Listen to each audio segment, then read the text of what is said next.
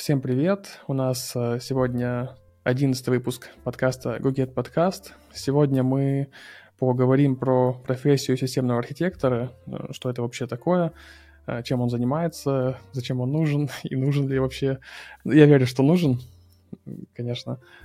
У нас в гостях сегодня Алексей Скоробогатый.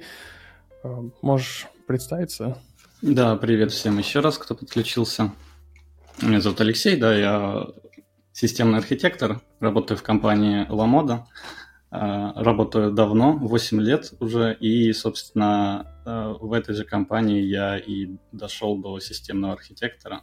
Сегодня постараемся пролить свет, э, что значит слово «системный» и, наверное, где в, во всей плеяде архитекторов, они же разные есть, и не зря там у них есть разные префиксы. Ну, в общем, вот так. Так, у нас разговор будет из двух частей состоять, условно. Первое, это как раз вот есть вопрос в чатике, сколько занимает путь э, для того, чтобы стать системным архитектором. Вот в первой части мы как раз поговорим про путь э, до системного архитектора. А, то есть э, с чего Леша начинал э, и к чему он пришел. А в второй части уже поговорим подробнее про его работу, чем он занимается сейчас на работе, про особенности работы, про какие-то успехи, может быть, фейлы и все такое. Так, ну, давай-то начнем с первой части. Э, расскажи, как ты попал... А, ну да, и по формату я еще забыл уточнить. Э, а то чтобы все сразу э, хорошо понимали, как, как будем вести разговор. Это будет нечто такое среднее между интервью и подкастом, то есть э, мне до э, настоящего интервьюера далеко, да и большого смысла в этом нет. То есть, что значит между интервью и подкастом? То есть мы в основном будем говорить про Лешу и конкретно про его пример развития, но какие-то вопросы будем обсуждать подробнее, если если пойдет. Для меня формат э, экспериментальный. Если хорошо зайдет, то будем и дальше подобные выпуски снимать. У нас на, по плану есть еще разговор про работу в open source, это с Димой Матреничевым, вы его помните по подкастам, и про работу developer advocate. Для меня вообще это профессия, покрытая мраком пока что, и Алексей Акулович нам э, готов будет рассказать об этом подробнее. Так, ну окей, давай да, начнем. А, как ты вообще попал в IT? С чего начинал? О, я... Да, да, давай, хорошо. А, я как раз попробую это упаковать про то, что а сколько нужно времени для того, чтобы стать системным архитектором, потому что, а, ну и перед тем, как там готовились, ты закидывал этот вопрос, я решил, что через эту призму было бы интересно рассказать, что на самом деле это где-то а, наверное, прислушиваясь к себе ретроспективно, я понимаю, что это где-то было всегда. Ну, то есть э, в какой-то момент я прям понял, что есть раз, разница между путем э, идти разрабатывать и наслаждаться от написания большого количества кода и в то, что называется архитектура, системная архитектура, про то, что сейчас поговорим. Но если про самое начало говорить и как я вообще попал в IT, то, э, наверное, такая и запоминающаяся знаковая точка, наверное, отсечка будет год 2007. Я притянул сюда, потому что где-то, помню, прочитал, что 2007 год — это когда в России появился э, доступный широкополосный интернет, и интернет-технологии начали бурно развиваться. Может быть, плюс-минус раньше, позже, но в широкой массе. Я относился к широкой массе, и это, собственно, определило, что, ну, собственно, интернет-технологии, что-то новое — и здесь вот важно, что я туда пошел, потому что это что-то очень интересное, но ничего не понятно, потому что чтобы в тот момент нужно что-то было сделать, какой-нибудь простенький там а, портальчик, хотя бы там хоть для мобилки, хоть для деск десктопа, то нужно было сначала очень много совсем разбираться, собирать всю информацию и как-то упаковывать. И наслаждаться именно от самого процесса, результата, что у тебя получилось это собрать. То есть не сам, сам факт какого-то там, да, продукта, а того, что у тебя это получилось. И это, наверное, э, основополагающее. И так я потом пошел э, в... Э, я учился в Белгородском технологическом, кафедре информационных технологий и систем. Ее я выбрал именно потому, что там больше упор был на проектирование. Там были кафедры про непосредственно программирование, системное программирование. Программирование у нас, конечно же, было, но у нас больше по проектированию. То есть клиент-сервер, уже что-то интересное. Насколько тебе, кстати, университет хорошо помог в итоге? Такая тоже часто спорная тема. О, это, это да, это интересно. На самом деле, как, как база, как фундамент, э, я все-таки отвечу, что да, это полезно. Это полезно именно вот для моей сейчас работы. И что самое интересное, там есть... Эм, никогда бы не подумал, что из э, а, тер, термины и какие-то из теории систем, они мне сейчас, я их смогу употреблять в своей работе. Но слова энтропия и эмерджентность я прямо сейчас могу применять в своей работе. А, ну, по крайней мере, во внутренних докладах, не то чтобы каждый день на созвонах, если это буду делать Я, я тоже день... только в другом контексте немножко, потому что у меня была физика и статистическая физика, там, энтропия. Ну, это, конечно, похожие вещи, но немножко в другом контексте было у меня. Да, поэтому все-таки университет дает э, базу, наверное, некоторую базу ресерчера, возможно, закладывает, что ты понимаешь, как это э, выглядит в широте, в широте, в широте наук, потому что следующие, после, после университета, следующие несколько лет, я совершенно никаким образом не знал, как это все можно было применять. Я писал код, я писал много кода, ну, на PHP, веб-технологии, да, это было легче всего войти сначала в PHP, то есть это уже, наверное, до, ну, скажу, до 2015 года, потому что после 2015 года я в, в, там, приехал в Москву и в, в Ламоде э, начал работать и продолжаю работать.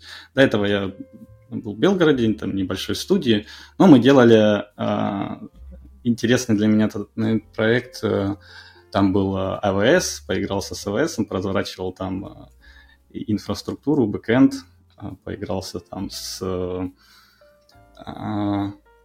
со всякими настроечками, там, поразворачивал, в общем, немножко поадминистрировал, немножко по немножко бэкэнда, так, сейчас я тут на секунду на чат отвлекся. Это ты сейчас про какую компанию говоришь? Это не компания, это небольшая студия была в Белгороде, это до того, как я выбрался, можно сказать, в, больш... а. в большой, ну не такой большой, IT. Тут еще задают вопрос, э, когда завершится распил баба. Но мы оставим его как-нибудь на другой, на, на другой стрим. Так, ладно, можем э, продолжить. Ты сказал, что ты э, работал сначала в студии, ну, найм какой-то, я так понял. И... Да, да, да, да. Это небольшая, не то чтобы... Ну да, то есть там, скорее всего, такие 4-5 единомышленников. Это был мой одногруппник и его старший брат, который тоже, сам, грубо говоря, в одном, на одном институте учились. Они раньше надо Мне кажется, делать. В те времена, кажется, все начинали чего-то такого, но у нас э, не дошло до дела. У нас была группа единомышленников, и мы планировали открывать свою студию, но что-то как-то не пошло. Мы параллельно все работали в офисе по этим профессиям. То есть у нас был там и верстальщик, фронтендер у нас... Ну, по тем временам был верстальщик, сейчас уже правильно называть фронтендер. Я бэкэндом занимался, и у нас еще там э, дизайнер был, но... А у вас вот дошло, и что, как успешно, кстати? Но мне грело душу, что после того, как я ушел, это несколько лет еще все работало. Тот сетап, который я развернул в AWS, э, не знаю, как сейчас, со всеми, со всеми изменениями, но оно работало. Это было прикольно. Ну, конечно же, потом я ретроспективно смотрел, что много чего я там, так, можно сказать так, на коленке и несерьезно, но для первого опыта было так э, достаточно интересно, обширно, и потрогать все эти новые технологии в тот момент. Тут э, вопрос сразу, стоило ли оно того в разрезе интересных, интересных задач, размеров э, проблем, э, зарплаты и перспектив роста. Ну, я предвижу, что тут, видимо, ты скажешь, что оно по деньгам не очень было выгодно, но вот как опыт своего дела, наверное, Хорошо. Именно так, именно да, так, да. Тут скорее было про то, что можно было... То есть была некоторая проблематика, она достаточно широкая, и полностью мы ее даже не могли покрыть, потому что ну, не те инвестиции для того, чтобы такой продукт раскатывать. На самом деле был визивик э, сайтов, можно сказать, такой. А мы смотрели одним глазом на VIX, и VIX тогда только начинался. Ну, понятное дело, где мы, где VIX. Но свой VisiVix сделали, и он работал, и то есть проблематика была широкая, покопаться можно было много с чем. И э, здесь скорее, да, про м, такой набрать, набить немножко руку и двигаться дальше. Собственно, почему я двинул и потом в 2015 году в Москву. У меня резко загорелась над головой лампочка, что а, надо двигать дальше для как раз-таки карьерного роста в большой, большой IT, потому что я чувствовал, что что-то что мне не хватает. Скорости потребления новых э, знаний технологий и методологий. Но у вас все равно сурово было. В те времена многие пользовались VisiVig всякими редакторами, CMS, там Joomla, WordPress, эхо с тех времен, а вы свое делали. Кажется, оно было менее выгодно, но зато в плане опыта, наверное, более выгодно. В этом плане вы выиграли. А, нет, на самом деле это был осознанный э, подход э, наших, наших лидеров, лидеров, там два было старших, а, потому что для заказной разработки это, эта гибкость даже была в выигрыше, потому что нам не нужно было разбираться во всех этих движках, движ, движок был наш, инфраструктура под ним тоже, и это давало свои преимущества. Ну, там нужно было больше, конечно же, э, знаний вкладывать, но так как мы все были с э, одного института информационных технологий, поэтому нам это было, можно сказать, за бесплатно. Но если считать это как бы за рентабельность, то навряд ли такое можно запустить без идеологии. Ну, я бы сказал, что, не знаю, вот по тем временам точно, как, возможно, сейчас тоже, новичкам стоит экспериментировать, если вам что-то интересно, э, не бойтесь сфейлиться, то есть э, часто у новичков, э, мне кажется, возникает такая проблема, что думаешь, вот начну вот это, вот, вот такое вот, а потом а вдруг оно не взлетит, а вот так вот не делают, а вот мне друг сказал, что сейчас так не модно. Э, поначалу главное набить побольше шишек, а как оно взлетит, э, это уже дело десятое. Обычно не взлетает, наверное, ну, если это никого-нибудь Цукерберга брать в пример. Если только у вас нет каких-то больших вложений. Ну, на старте, конечно, вложения такие большие лучше не делать, чтобы не рисковать. А так пробовать. У меня тоже были разные эксперименты в те времена. Я делал файлообменник свой, Э, мне не нравилось то, что есть. Тогда были, помните, может, типа Rapid, еще что-то такое, какие-то да, такие да. вот, которые ждешь 20 секунд или смотришь рекламу, что-то покупаешь. Э, а у меня был такой, как называется, э, Робин Гудовский. Я зарегистрировал хостер, который безлимитное там хранение, и написал там довольно неплохой интерфейс.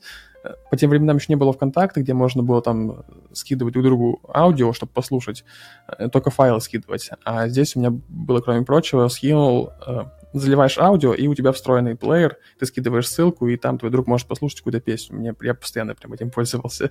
И прям все хорошо шло, ну, люди пользовались, я ничего с этого не получал, но было интересно. Но потом в какой-то момент начали, естественно, появлялись эти вот паразиты, которые видят халяву и заливают туда какую-нибудь непотребщину, что-нибудь сворованное.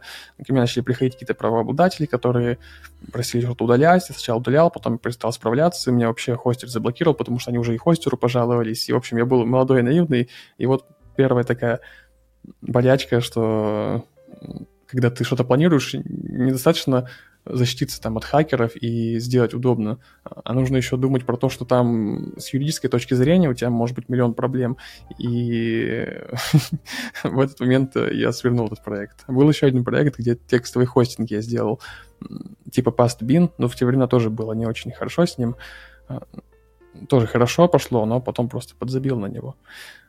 Вот. Э, ладно, что-то э, отвлеклись. Э, ты... Ну смотри, я тоже могу добавить про, про, про фейлы и перейти как раз связать это с, с переходом. Давай вот тут про фейлы.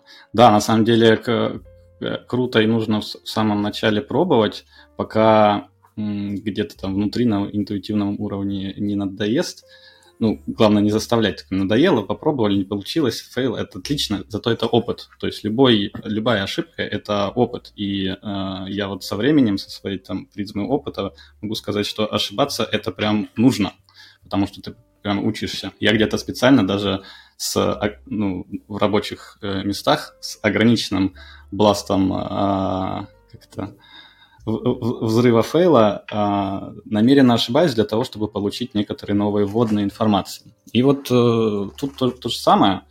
Но потом главное, и очень важно, кстати, потом попасть в что-то большое, посмотреть, как большие компании строят процессы, большие а, команды и маленькие команды, части больших команд все это вместе делают. То есть вот этот масштаб.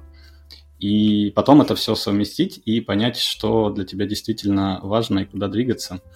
Ну и, в общем, перейду я после того, как перебрался в Москву, перебрался в Москву и в Ламоду, а, и... Сразу в Ламоду, когда в Москву приехал? Да, да, да, да, да. Я... То есть у тебя, получается, два таких карьерных шага. Это э, студия, а потом сразу Ламода. Да, ну так получилось, что эта компания удовлетворила и до сих пор удовлетворяет мои потребности в ресерче. А почему-то все еще позволяют э, делать то, что я делаю. Ну, то есть я приношу идеи, а их э, принимают. Это на самом деле классно, это важно, потому что лично вот для меня это одно из самых важных и, наверное, там, забегая вперед, отвечу, что а почему так долго э, с 2015 года все в одной компании, потому что ну, надо ротировать компании. Но для меня очень ценно то, что я, я, я как внутри researcher, я что-то смотрю, вижу какую-то проблематику, пытаюсь ее там, натянуть сову на глобус, э, посмотреть э, и решить ее. И вот э, получаешь э, само удовольствие от того, что получается что-то улучшить, и когда ты приносишь с этим, и у тебя есть уже бэкграунд этих всех улучшений, тебе доверяют и дают попробовать это. И вот все еще дают, поэтому интересно. Но вернусь к фейлам. Я про... И был тоже там вопрос про э, фейлы рассказать. И, наверное, начну. Есть, есть маленький, есть большой, про который могу, наверное, рассказать. Ты, ты имеешь в виду в процессе э, работы в Ламоде, в процессе карьерного роста там? Ну да, тут, ну, безотносительно, я не буду даваться там в подробности, но это скорее для себя. То есть, что это для меня важно, потому что это классная а, тема, кстати, которую ты зацепил про важность фейлов. Да. Забыли упомянуть, а ты в студии сколько в итоге проработал, чтобы посчитать как раз, какой у тебя путь занял? А, я там начал еще во время университета, и, ну, наверное, таких полных три, три или четыре. Сейчас уже. Окей. Ну, можно тогда теперь по твоему пути в Ламоде пройтись заодно и про фейлы там по пути какие-то. На какую должность ты вообще пришел туда изначально? Разработчик, PHP-разработчик. В... Junior, там, middle, тогда еще не было разницы. А, была. И я пришел на junior позицию. Ну, я не знал рынка вообще никак московского из, из Белгорода. Я такой, ну, это все еще больше, чем мне платили в Белгороде. Отлично, там разберемся на месте. Но, по сути, я потом ретроспективно, это я был, в принципе, уже крепким регом. Я догнал потом быстренько до этого. Рек это ваше внутреннее, это middle, да, вроде? Uh, middle, да, middle, middle. Um, и как тебе хватало поначалу там денег на проживание в Москве, будучи джуниор, там квартиры же дороже, чем... Uh, ну, на это все хватало, да поэтому я и, и согласился. А потом, ну, потом уже понятно. А, начал выравниваться. Свердит там... Тебя свердит или, или это Сильно ездит? слышно, да? Ну. Да, сейчас тут может какой-то шум под... А, ну, ладно, если что, на записи потом попробую это убрать. Это кто-то проезжает или сверлит сосед? Да, это почему-то именно по субботам. Сосед активизируется, но, надеюсь, недолго. Окей. Ну, и если что, попробую как-то почистить это потом на, на записи, но, надеюсь, да, закончится. Ну, что поделать, бывает. А смотри, я сейчас попробовал на микрофоне noise cancellation включить. Сейчас вот слышно что-нибудь постороннее? Да не, по-моему, вообще ничего не поменялось. Да? Ну ладно. Вроде Zoom хорошо подавлял э, звук, шум, ну ладно, э, пофиг. Э, потом что-нибудь посмотрим. В, в принципе, тебя слышно, и уже хорошо. Так, давайте дальше. На чем остановились? На том, что ты пришел в ламоду медлом примерно. Ты сказал рек. А, или, или ты сказал, что рек потом был? Да, рек был чуть-чуть позже. Ну, по сути, я с, с низокарьерной лестницы. А, да, да, я, собственно, хотел же про пер первые фейлы рассказать, которые очень сильно повлияли. Для меня тогда, ну, конечно, сейчас э, с опыта это фейлы такие маленькие, но тогда они не казались таким, таким маленьким, маленьким, но это позволило мне сделать выводы, которыми я потом руководствовался дальше. Одна из моих первых задач — и на самом деле у меня есть на, на, на Хабре статья про путь, путь разработчика, там я этот фейл, кстати, описываю.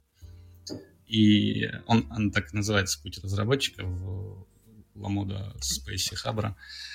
А, это про данные, про то, как важно относиться к целостности данных, и данные ставить всегда на первое место, когда работаешь, в принципе, с приложением. То есть все остальное вторично, первое — это целостность э, данных. Но про что было? Про то, что это была одна моя из первых задач, которая уехала в продакшн, и она была связана с э, возвратом денежных средств, и там э, было некорректно написано SQL, который э, задваивал, затраивал возвращаемую сумму.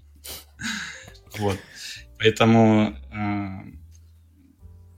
это фейл, который, ну, то есть там, конечно, это слож, сложный модуль, в котором э, можно было легко запутаться, но это меня никаким образом не оправдывает. Это лишь потом э, э, дало мне опыт, что нужно все, что связано с данными, продакшн данными, 10 раз проверять и подстилать соломку перед тем, как вносить такие изменения. Там backward, forward compatibility, все такое. И что это не лишняя работа. Тесты, конечно же. И сам Фейл был не сильно большой, но он был связан с э, деньгами, поэтому отпечаток он нанес для меня большой. И... Небольшой это в каком плане, что ущерба много не нанес? ну да, сам ущерб-то, наверное, для, для компании был небольшой, там и не так долго он был в продакшене, но э, для меня лично это было важно, что ну вот я так пропустил и в самом начале. Но самое интересное, это в итоге посчитали, сколько ты принес э, убытков. Я даже свои файлы любил посчитывать, вот так вот э, интересно. Посчитали, да, ну это... Если не секрет, конечно. Ну, про, про это не буду уже в детали, да. Ну, посчитали. Ну, могу сказать, что просто это для меня тогда было достаточно... О, да, много, нужно аккуратнее. Я посчитывал косвенно свои фейлы. Это у меня только, наверное, в Гайдин были. Ну, в фотостране, когда еще работал, это вообще... Э, там можно было косвенно посчитать, но я уже смутно помню, что, какие там были фейлы и чего они стоили. В Гайдин помню. Э, косвенно, можно сказать, э, у меня был фейл, когда мы платили за инфраструктуру, по-моему, в AWS, за CDN какие-то, а из-за моей ошибки мы его вообще не использовали. И поняли это довольно, довольно не сразу, скажем так не, не сказать, что я принес убытки компании, потому что оно вроде как работало, просто для как бы, user experience был хуже, они медленнее скачивали люди, но платили мы дофига за, за эту инфраструктуру, которая просто простаивала. Да, да, да. ЭВС, да. Но в АВС гораздо хуже, когда ты... Вот у тебя сценарий, когда ты не использовал, это ладно в AWS бывает э, обратная ситуация, когда приходит счет там, где используется какой-нибудь межрегионный перегон трафика, и все и, и это обычно да. вызывает удивление. Это да. Ну, а так, э, в плане оценки больше меня не... Ну, там просто я знал точно цену, потому что сколько, сколько мы платим. А, а в другие фейлы сложно было посчитать стоимость, но, но фейлы бывали. Ладно, окей, давай, э, давай дальше. Ну, дальше, да, по опыту я, по сути, раз, разработчиком разрабатывал э, до 2017 года на PHP, и у меня нарастал э, такой зуд про то, что мне становилось тесно в той экосистеме языка. Хотелось, то есть, проблематику всю, которую... Я продолжал эту же проблематику одну и ту же решать, на самом деле, разбираться там, где непонятно, структурировать то, что не структурировано. И в какой-то момент э, мне сама экосистема языка стала сильно ограничивать. Я не понимал, почему все так э, развесисто и сложно, почему вот в этих э, больших сложных абстракциях нужно разбираться для того, чтобы решать проблемы. Искал чего-то более простого, элегантного. И здесь у меня такой связка финт-переход к как здесь помог язык Go. У нас в семнадцатом году собирались экспериментальные команды на Гошке, и я попал в одну, вторую, вторую из них. И э, этот язык как раз, то, что называется, был для меня парадигменным сдвигом. Он э, позволил мне увидеть вот ту как раз-таки элегантность архитектуры самого языка, простоту, что сложные высокоуровневые абстракции — это не всегда хорошо, и они не всегда позволяют решить, э, не всегда позволяют тебе достигать решения той проблематики, которая поставлена. То есть, э, возможно, если ты нравится сам процесс написания кода и получения удовольствия от э, написания абстракций, то да, это тоже имеет место быть, но для меня всегда было важно на решение какой-то вышестоящей проблематики, ну, опять я говорю, там, структурировать то, что не структурировано, и, а когда что-то становилось структурированным, для меня это становилось уже скучным. И вот язык э, э, Golang позволил, он очень круто архитектурно упаковывает внутрь себя и предоставляет интерфейс для разработчика, простой для выполнения сложных вещей. Ты не задумываешься об этом. То есть ты просто можешь решать э, свою задачу, будь то какая-нибудь э, высокоуровневая бизнес-задача, либо платформенная задача, инфраструктурная задача, но этот язык позволяет тебе сконцентрироваться на проблематике, а не на том, как э, элегантно развесить множество абстракций и это дало мне э, возможность по-другому вообще смотреть на то, как можно решать задачи. Ну, то есть, что так можно вообще. Ну, ну кстати, ООП, мне кажется, изначально тоже как, как раз-таки планировался, чтобы эм, сделать, как ты говоришь, что не думать про реализацию, вернее, не думать про там тонкости механизма и думать про задачу.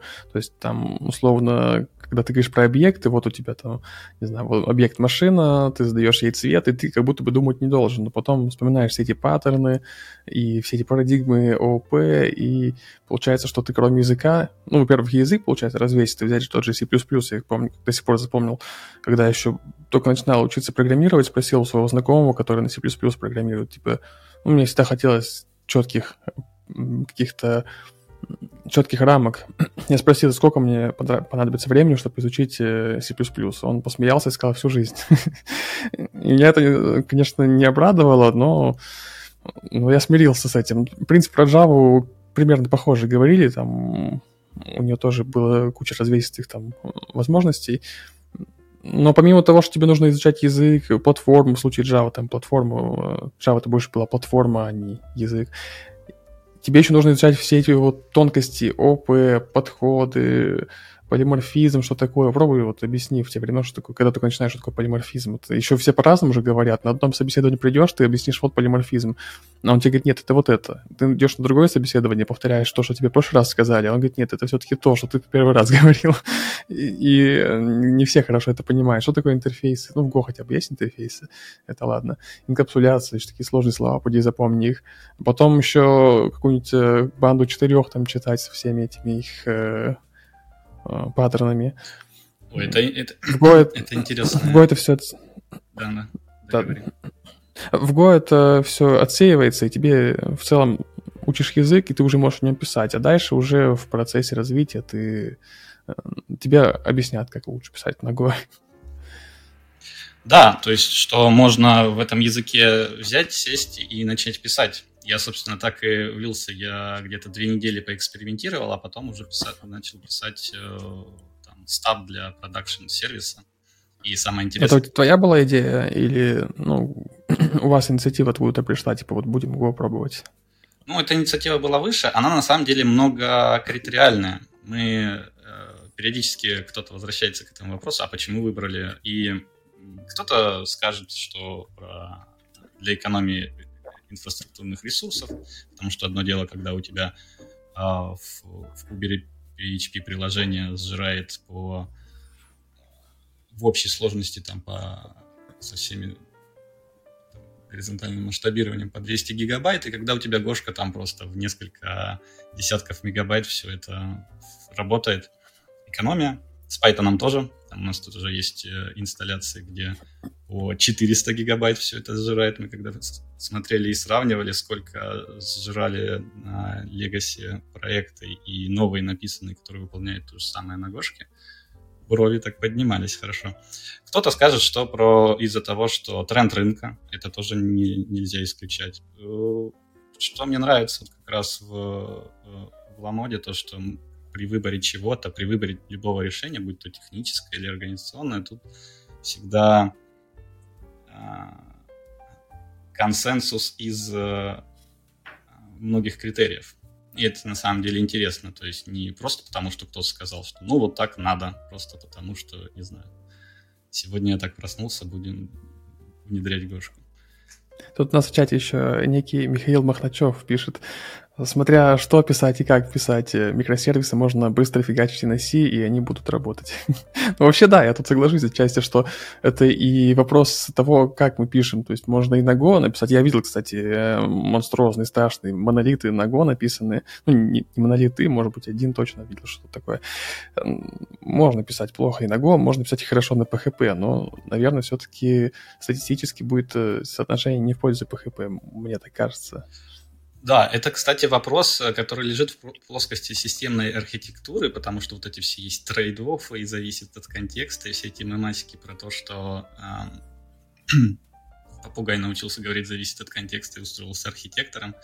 Но э, я к чему веду? К тому, что э, вот для меня тоже всегда, что холиварные всегда темы где-нибудь в тредах, э, в в IT-дискурсе про то, что там монолит или микросервис, то или другое. На самом деле здесь есть ответ. На самом деле, когда ты добавляешь окружающую среду, в которой ты находишься, то у тебя резко пространство вариантов уменьшается, и у тебя уже нет холивара. То есть ты вот на этой шкале между, там, не знаю, монолит и микросервис у тебя не э, там... Это то, что называется ложная дихотомия, когда ты поднимаешься на один уровень контекста выше, то у тебя резко эта проблематика э, снимается. И вот э, тут я немножко закину уже удочку к вопросу про то, что чем занимается системный архитектор. Вот, так, вот этим и занимается, расстановкой границ таким образом, чтобы у тебя не было снять вот эти вот э, э ложные дихотомии в плане того, что э, вопрос холивара в выборе технических решений потому что это сжирает достаточно большое количество ресурсов. Если у тебя одна команда будет между собой решила так, Велариба, Велобаджа, одни дебажат, другие уже в продакшене, то э, кто-то должен разрешить этот спор и сказать, как вообще мир устроен немножко выше. И вот ответ здесь в том, что если ты поднимаешься выше и еще выше, и так до бесконечности, и выравниваешь сверху вниз цепочку, ну, имеется в виду, почему мы здесь, что за, за компания, что делает, что мы делаем там, что нам нужно для этого, и вплоть там до инфраструктуры спускаешься, то у тебя на самом деле пространство выбора вариантов, оно резко сужается, и есть э, там несколько альтернатив, которые, если взвесить, то тоже выигрывает всегда одна. И резко становится проще. Это вот, если говорить, это вот, это вот работа системного архитектора. Ну, окей, давай э, быстренько пойдемся по этапам твоего вот развития от разработчика до архитектора и придем уже непосредственно к, к системной архитектуре. Да, ну, да, докрутить дальше где-то с эм, восемнадцатом году я понял, как, э, то есть э, у нас э, набрал для себя компетенции на то, как должна наша микросервисная архитектура выглядеть, что нам для, для этого нужно, и понял, что я не масштабируюсь, нужна команда, нужно вкладываться в команду, а нужно, чтобы не только я понимал, и все остальные понимали, и нужно было либо писать кучу гайдлайнов, либо каким-то образом там, организовывать всю эту культуру работы над этим, э, одно и другое, и идти вперед. И вот где-то в этот, в этот момент, уже начиная с 2019 года, я, э, можно сказать, уже то, что как раз непосредственно архитектурой занимался. То есть больше уходил... А на этот момент э, ты был сеньором, видимо, уже как разработчик, ну, вот переходный момент. Я был сеньором, техлидом, тимлидом, и, и, и немножко начинал уже архитектствовать. Ну, то есть... Ну, а, а как ты mm-hmm. из разработчика ты пришел в тех лиды или в тим лиды сначала? Или, или это А, окей, да, это, наверное, важный момент про то, что м- есть такое понятие техлит. Ну, вот у нас техлит — это человек, который отвечает за технический solution любого проекта. И, а, даже мы сейчас это применяем, что один из лучших способов проверить, там, готов человек ли выйти на уровень архитектора — это то, что называется затащить комплексный а, проект, который который часть ландшафта компании. Ландшафт — это системы все. И, например, там десяток систем. И вот а, тут появляется разница в мышлении, то есть э, разработчика и архитектора. Разработчик смотрит а, а, из, с, изнутри внаружи, из приложения внаружи, да, для него там а, код, модули и потом интерфейсы и а, страшное наружу. страшный мир вокруг, который нам не интересен. Нам интересно, как устроено наше внутреннее приложение, как он взаимодействует с базой данных и сетью. А архитектор, он смотрит э, outside in, то есть сверху вниз, он взаимосвязи между сервисами. То есть ты поднимаешься на уровень взаимосвязи и оперируешь взаимосвязями, у тебя на первое место строят э, то, как э, происходит коммуникация, каким образом, и интерфейсы.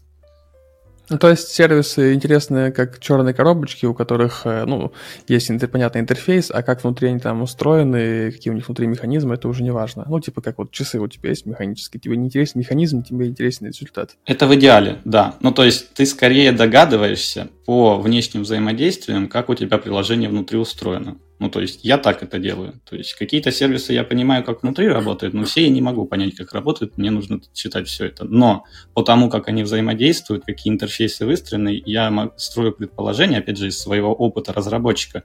Здесь очень важно, что ты, а, грубо говоря, восстанавливаешь э, по э, тому, что ты видишь снаружи от сервиса, то, как он устроен внутри. Но не, ну, туда не спускаешься. Это очень важно, чтобы...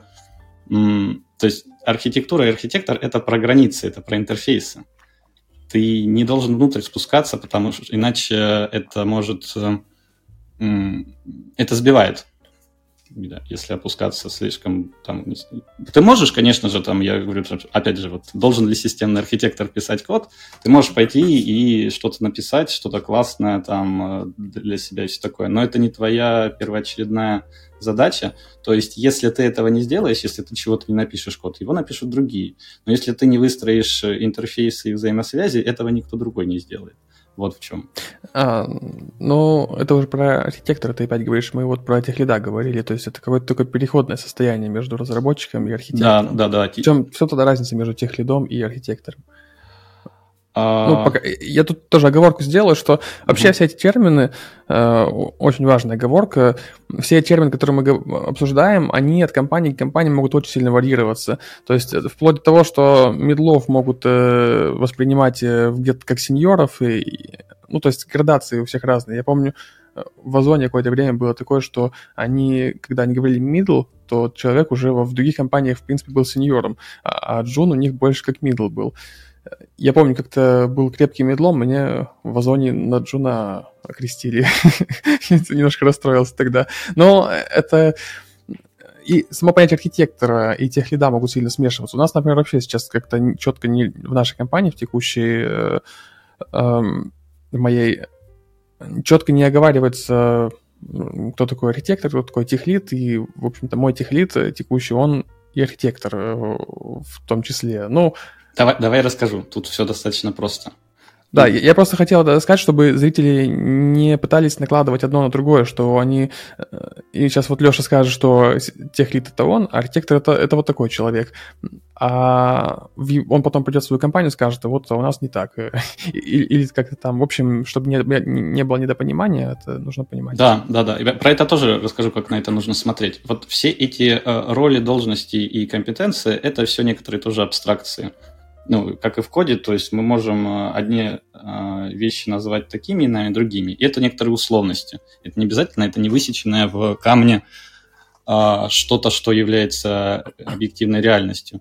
Ну, вот есть система да, грейдов, это про компетенции, наверное, все-таки. Это должности и, и вот архитектор это, это должность, это про компетенции, то есть у тебя есть набор скиллов, которым ты должен соответствовать. А техлит – это роль, это ролевая модель. То есть э, техлидом у нас, по крайней мере, э, опять же, я тут сбиваюсь на то, что говорю, как, как у нас, это... Да, можешь про это не упоминать, да. уже это... И Запомни. это роль, это роль э, в плане того, что техлидом может быть и разработчик, и старший разработчик, и архитектор, в зависимости от э, сложности и набора компетенций, которые нужны. Но это позволяет тебе на самом деле э, находить вот тот уровень, а что ты можешь попробовать, какой проект ты можешь затащить. И взбирайся выше, выше, выше. Ты можешь затащить проект, который затрагивает там один application, э, одну зону ответственности, достаточно узкую, а потом ты поднимаешься выше, берешь шире, шире, шире, у тебя уровень неопределенности, с которой ты должен работать, вот тот хаос, который нужно структурировать, он растет. И ты вот тот человек, который его структурируешь. И если убрать все условности, там, роли и грейды, то э, остатки остается в, люб- в любой IT-организации. Это вот роль, которая позволяет структурировать что-то неструктурированное.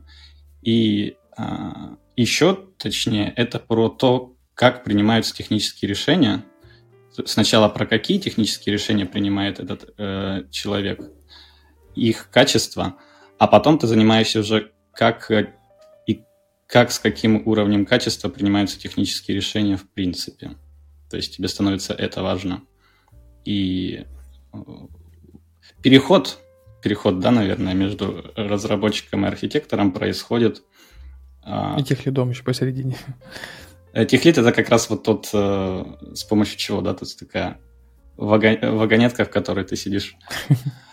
А, и э, этот переход, наверное, он связан как раз-таки с моделями мышления, того, как ты мыслишь, на то, сколько ты можешь с неструктурированным потоком информации работать. Вот, наверное, это. В какой-то момент ты становишься архитектором. Ну, это интересно, да. Мне это напомнило, кстати, Гайдин, когда я там работал.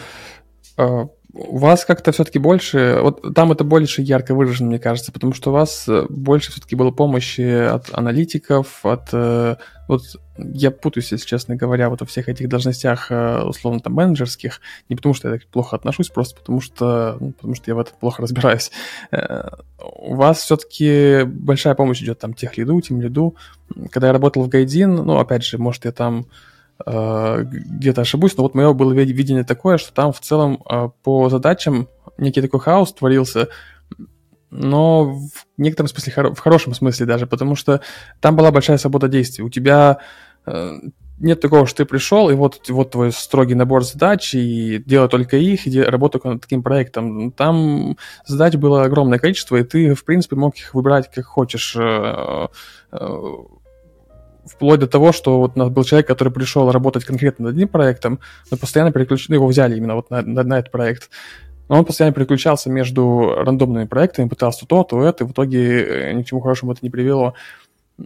И если ты умел из этих вот хаотичного потока на, набора задач э, выстраивать какую-то структуру, то есть ты мог в итоге развить из этого какой-то проект, и еще и смог бы других разработчиков к этому привлечь, э, то ты вот условно становился тех лидом. Там еще такой был интересный момент, что тебя никто не объявлял ни тем лидом, ни тех лидом, ты просто, если ты ведешь себя как тем лид, то ты являешься тем лидом. Как-то так, как утиная типизация. И тут вот про то, про то, что ты говоришь, оно, кажется, более бы такое ярко выражено было. Если ты вот из этого хаоса усме, сумеешь выстроить структуру и построить какой-то проект, а, а возможно, даже набор проектов, которые будут там экосистему какую-то образовывать, то ты будешь развиваться. И если нет, то будешь пытаться на месте, будешь просто какие-то хаотичные задачи выбирать. Э, конечно, ты будешь приносить пользу, ты будешь по отдельной системе развивать, но ты останешься разработчиком.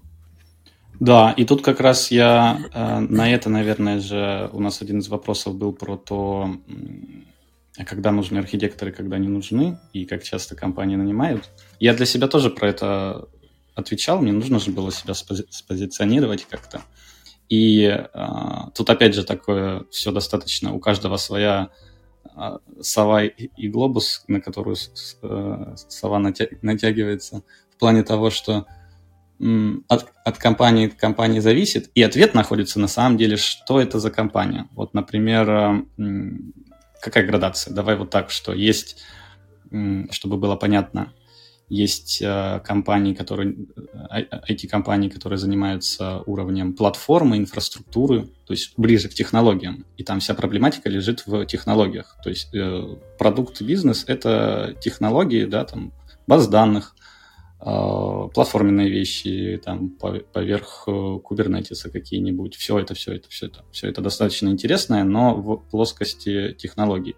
Если говорить про продуктовые компании, ну, допустим, вот ближе там про электронную коммерцию, там бизнес немножко э, про другое, там появляется то, что называется э, там, кто является кастомером, совершенно другой, да. И тут вот разница между платформой и либо продуктом там электронной коммерции. И допустим, software архитект, архитект да, вот вполне логично, что software архитект в, как э, в платформенной компании, которая занимается разработкой баз данных. Логично? Логично, да. А, в такой компании, там, в э, электронной коммерции, то, что называется, у нас, можно сказать, там, больше добрая часть российского IT это про электронную коммерцию – то здесь, э, если вы почему-то захотели писать э, свою базу данных, то там, наверное, появится software-архитектор как, как роль, может быть, как должность такая. А есть компании, которые э, скорость внесения изменений в продукты, развития инноваций, да, такой замедленный уже, допустим, то, что называется, ну, не, угас, не угасающие, но где-то там на своем плато. Там появляются и зарождаются enterprise архитекторы, потому что enterprise архитектор это про некоторые solution решения, коробы, коробочки там, где, где нам лучше что-то купить, чем самим разрабатывать, а лучше самим вообще ничего не разрабатывать. А, и вот системную архитектуру я помещаю не то чтобы где-то между, но она а, наверное, вот про тот research, что ты хочешь немножко и в инновации внедрять что-то новое, но при этом ты не то чтобы совсем не то чтобы совсем э, э, R&D в плоскости технологий. И тут важно ответить на вопрос, а что является системой, то есть архитектор какой системой ты выступаешь. И опять же, про себя возвращаясь, Отвечу, что здесь я сошлюсь на статью, мне очень нравится эта статья, она называется Above the line, below the line, то есть выше линии репрезентации, ниже линии репрезентации. А на Ричард Кук. А, он хорошо отобразил, с какой системой вообще мы работаем. Есть э, люди, которые пишут код, и есть код, который э, крутится в продакшене. И вот э, для меня моя работа, моя система — это вот люди и код, то есть это единая система. То есть я работаю с коммуникацией, взаимосвязями, связями выше линии репрезентации. Линия репрезентации, допустим, это эм, наш продакшн кластер в, в Kubernetes. Вот то, что в нем крутится, это там, стек технологии, это ниже линии презентации. А люди, которые это пишут, модели, которыми они мыслят, то, как они принимают решения технические или бизнес-решения, это выше. И вот система, с которой я работаю, это вот она единая. Я, мне важно... А ниже, ниже это что? Я просто полностью э, понять, что, о чем ты говоришь полностью. Ниже это код э, написанный, а. который а. крутится в продакшене, application ы, угу. все. Технологии. Чистые технологии без никакого... И мы влияем на них опосредованно. Мы не можем что-то засунуть человека в кластер, и чтобы он там точно так же наравне обрабатывал сообщения. Нет. И поэтому считается, что мы опосредованно влияем на то, что, на то, что находится ниже линии репрезентации, то, что находится в, в коде запущенном. И вот важно то, что архитектура, которая находится ниже линии репрезентации, она напрямую зависит от того, как э, люди организованы сверху. И вот э, я занимаюсь тем, чтобы люди, которые организованы сверху, они могли, э, и у них было все для того, чтобы реализовывать архитектуру, которая нужна и требуется. Вот немножко опосредованно, да, такой сначала вот впереди, и чтобы получить что-то в конце. Так, ну, мы уже, получается, пришли так вот плавно ко второй части про работу системного архитектора. Мы про этапы твоего развития поговорили, вроде бы по всем прошлись. И отвечаю вот на вопрос, который был в чате, сколько у тебя лет это примерно заняло Субар? То есть ты говорил 3-4 года в студии, и плюс э, сколько у тебя в Ламоде этот путь занял? Сейчас, да, весь, весь опыт, э, сейчас 2000, 23 где-то, ну, наверное, уже где-то к 14, 15, если, смотря что там брать, да, где начальную отсечку, mm. старт карьеры начинать. Примерно 14 лет это ты все, про все, Ламод говоришь? Нет, нет, нет, Ламоде 8. А mm-hmm. все, что до Ламода, есть... еще до 4, да? А, нет, нет, больше. 5.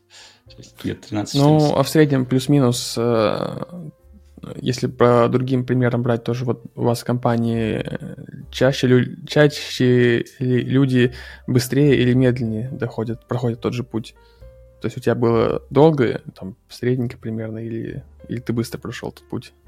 Если вообще говорить от разработчика до архитектора, то, наверное, я не могу его говорить в отрыве, что я, если говорить, там, например, в текущей компании, то я там, могу сказать, что, например, 5 лет, да. И я не сторонник оценивать это сроками, тут дело не в сроке, а в количестве принимаемых тобой решений в единицу времени.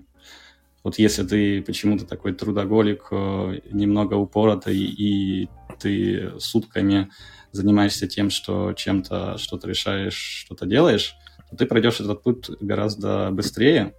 Если ты... Если не выгоришь по дороге. Пару раз выгоришь по дороге, конечно же, без этого никуда. И, а может быть, у тебя размеренный, там, ты адекватный с work-life балансом, и немножко это займет больше времени. То есть у каждого свой темп, и выгорать тоже никому не советую, поэтому нужно здесь балансировать от своих э, сил и способностей. Важно, вот могу точно сказать, что важно э, окружение, то есть люди и компания, которые тебя окружают, которые тебе могут э, ускорить. То есть это важно. То есть команда, люди, которые тебя окружают – а, ты через них тоже обучаешься, и это уменьшает, там, во-первых, ускоряет, а во-вторых, э, а, может быть, облегчает э, возможность исключает возможность выгорания. Ну, тут нужно тогда уже... Ну, не будем про Понятно, это. да, что какие-то сложно, сложно давать оценки, тем более, что они будут сильно варьироваться и могут быть и точными, но просто, опять же, когда ты работаешь, ну, может быть, только начинаешь путь в профессии, там, начиная джуна, и ты уже заранее думаешь, в какую сторону ты будешь развиваться, какую тебе нравится, там, э, в менеджеры, там, или в архитекторы, хочется понять примерно, ну, сколько тебе это займет времени, э, чтобы... Это просто приятно в голове понимать. Ну, люди, которые могут дать такие оценки, они часто будут тебе вот как раз так отвечать, что, ну, не знаю, все зависит от тебя. Но, с другой стороны, если он тебя спросит, могу ли я там за месяц стать архитектором, ну, конечно, нет. Э, можно же уже какие-то давать оценки. А с другой стороны, он скажет, ну, может быть, это 50 лет займет, ну, тоже вряд ли, если ты как бы стараешься. Ну, конечно, можно просидеть 50 лет э, разработчиком, но если ты стремишься, ты, у тебя есть какие-то способности, ну, в общем, ты среднестатистический разработчик, который хочет э, развиваться, то явно у тебя не 50 лет, это уйдет. И если компания у тебя нормальная, которая помогает тебе развиваться, вот, какие-то вот можно примерные границы нарисовать. Хорошо, то есть, да. Ну, При э, благополучных условиях, то, то, что ты назвал там истечение обстоятельств, 5 лет, наверное, хорошая цифра. А, это еще смотря с какого грейда начинать, тоже важно, потому что, наверное, это ты между сеньора, да? Ну, когда потому ты уверенный путь, разработчик, да. Тут Просто путь от джуна до сеньора — это немножко другой путь, а если говорить вот от сеньора... Ну, джун не станет архитектором. Ну, опять же, я не хочу привязываться к э, грейдам, я бы тут сказал про какой области ты чувствуешь себя комфортно. Вот когда ты в технологиях начинаешь чувствовать себя комфортно, я сейчас объясню, что я говорю, когда ты читаешь про всякие архитектуры, про данные, ты начинаешь видеть э, то, что называется first order principle, то есть принципы первого порядка, то есть на чем это все строится, на чем э, все, что описывается в статьях, результирующие там как компании какие-нибудь выходят и говорят, что мы вот здесь вот так сделали такую архитектуру, такую архитектуру, не знаю, тут такой data pipeline. Ты начинаешь видеть там, что это все про одно и то же, про базовые принципы, не знаю, которые описаны в книжке с кабанчиком. Вот если ты начинаешь понимать, то, наверное, ты готов уже а, подниматься выше, это твой фундамент. Что я говорю, что от технологий к а, то, что называется, немножко к социальному, то есть э, коммуникации, взаимодействии людей, потому что это важно. Э, для архитектора. И даже для софтвер-архитектора, потому что софтвер-архитектор – это все-таки человек, который некоторый технический лидершип, все, что связано с лидершип, это с людьми. То есть ты должен создавать некоторое видение того, как что развивается. Видение, как развивается, и как мы пишем там базу данных, если мы там архитекторы базы данных, неважно какой. И вот, вот чтобы вот это видение нести, тебе нужно понимать, как люди, в принципе, коммуницируют не то, чтобы ты там должен быть э, крутой, э, ну, ты должен быть крутым коммуникатором, но понимать для чего это. То есть ты помимо знаний в плоскости технологий должен еще обладать знаниями в плоскости, а как э, донести и аргументировать свое видение э, людям, которые тоже этим занимаются, и чтобы вот модель, э, то, как ты мыслишь, твои идеи, они отражались в этих людях. И пять окей, лет, давай... ну угу. окей, пять лет, да, возможно. А, ну окей, давай теперь подытожим еще раз вопросы, чтобы лучше усвоилось. Эм, все-таки кто такой архитектор? То есть, э, как ты сказал, человек, который выстраивает из э, хаоса какую-то структуру и может, э, ну и то, что вот я приводил пример с Гайзин, и может этим самым двигать проекты и там приносить ощутимый профит компании. А, ну, собственно, ответ на вопрос, какова роль системного архитектора, это примерно оно же и есть. А, ну, и вопрос такой тоже близкий по значению, зачем вообще нужен архитектор компании. Тут можно привести по, по примеру, вот что было бы, если бы такого, такой роли не было. То есть, если бы, э, если, допустим, все ограничилось тех лидом, тем лидом, например, как ты считаешь, к чему бы это привело, например, в случае ламоды, опять же? Ну, да, да, да, да. Это понятно. Тут, наверное, я сошлюсь на... Есть книжка про архитект-элеватор. Э, я не знаю, как э, правильно здесь произнести. Ну, такой, что есть э, моделька такая, что лифт архитекторский. Что это значит? Про то, что ты можешь одни и те же, одно и то же видение, одну и ту, ту же концепцию в гетерогенной среде мышления, объясню, что это такое, что, например, с командой разработки, с разработчиками тебе нужно на одном языке это объяснить, а с продуктами на другом языке объяснить, бизнес совершенно на другом языке разговаривает. И вот ты должен не то чтобы во всем этом разбираться, но ты должен быть, э, э, понимать, находить здесь какие-то паттерны и как одно на другое мапится. И это позволяет Э, собирать вот тот целостное видение, потому что самая большая проблема в любой организации, в любой организации людей это та самая Вавилонская башня и Common Ground. То есть Common Ground это общая модель мышления, на, на базе которого люди принимают решения. Ватерлиния такая. Если она низкая, то у тебя много хаоса, много конфликтов, все такое, не договаривается, и такой же продукт вы делаете. Если ты эту ватерлинию поднимаешь, а для этого нужно, чтобы вот э, общая, общий знаменатель был выше, чтобы люди понимали друг друга, чтобы они э, при принятии решений, любых решений, э, руководствовались едиными моделями мышления, и э, чем выше, тем будет качественнее продукт. Ну, то есть выше ты имеешь в виду, что вот низко это когда, например, разработчики принимают решения, выше там тех лиды, и еще выше это архитекторы. А, решения должны приниматься на том уровне, где проблема возникла. возникла. Это важный принцип э, выстраивания границ. То есть если в зоне ответственности разработчика возникла проблема, то должна она там решаться. И ты не должен, вот это тоже очень важно, э, чтобы исключать там bad паттерны архитекторов. Архитектор не должен решать проблемы, которые возникают не там, где он находится. А вот архитектор создает видение вверху. Там тоже очень много проблем. Вот их там и нужно решать и предоставлять весь инструментарий для того, чтобы люди могли на своем уровне а, принимать решения и закрывать проблематику в своей зоне ответственности. Тут, кажется, могут быть еще смежные какие-то проблемы. То есть, э, например, у разработчика возникает проблема, что ну, слишком большая нагрузка на базу данных. Казалось бы, он должен оптимизировать, это уже детали реализации, но э, архитектор может увидеть, что проблема в том, что у тебя там одна база данных, там, без репликации, например, э, и тут уже она поднимается на уровень выше. Да, да, и, да, все верно. Ну, то есть нужна еще постоянный обмен каких-то видений да, да, да. У тебя... типа этих проблем между архитектором, разработчиком, там, тех лидом, чтобы они понимали, какого уровня проблема. Первоочередное, что ты должен выстроить, это поток э, информации, коммуникации сверху вниз и снизу вверх.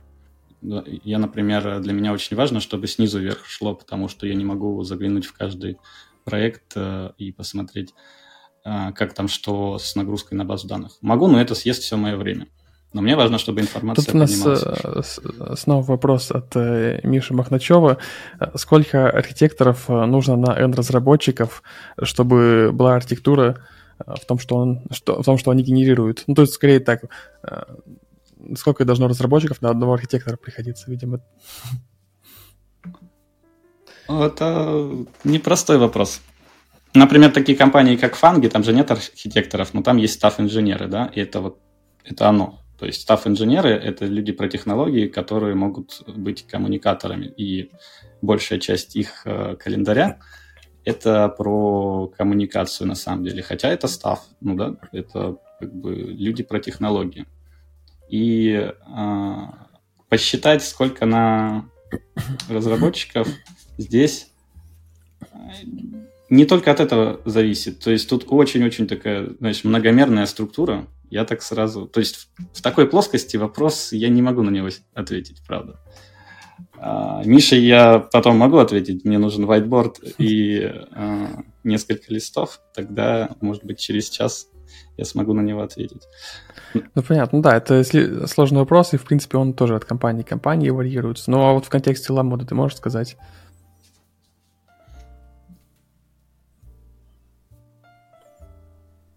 Зависит зависит от ответа архитектора. Э, от эм,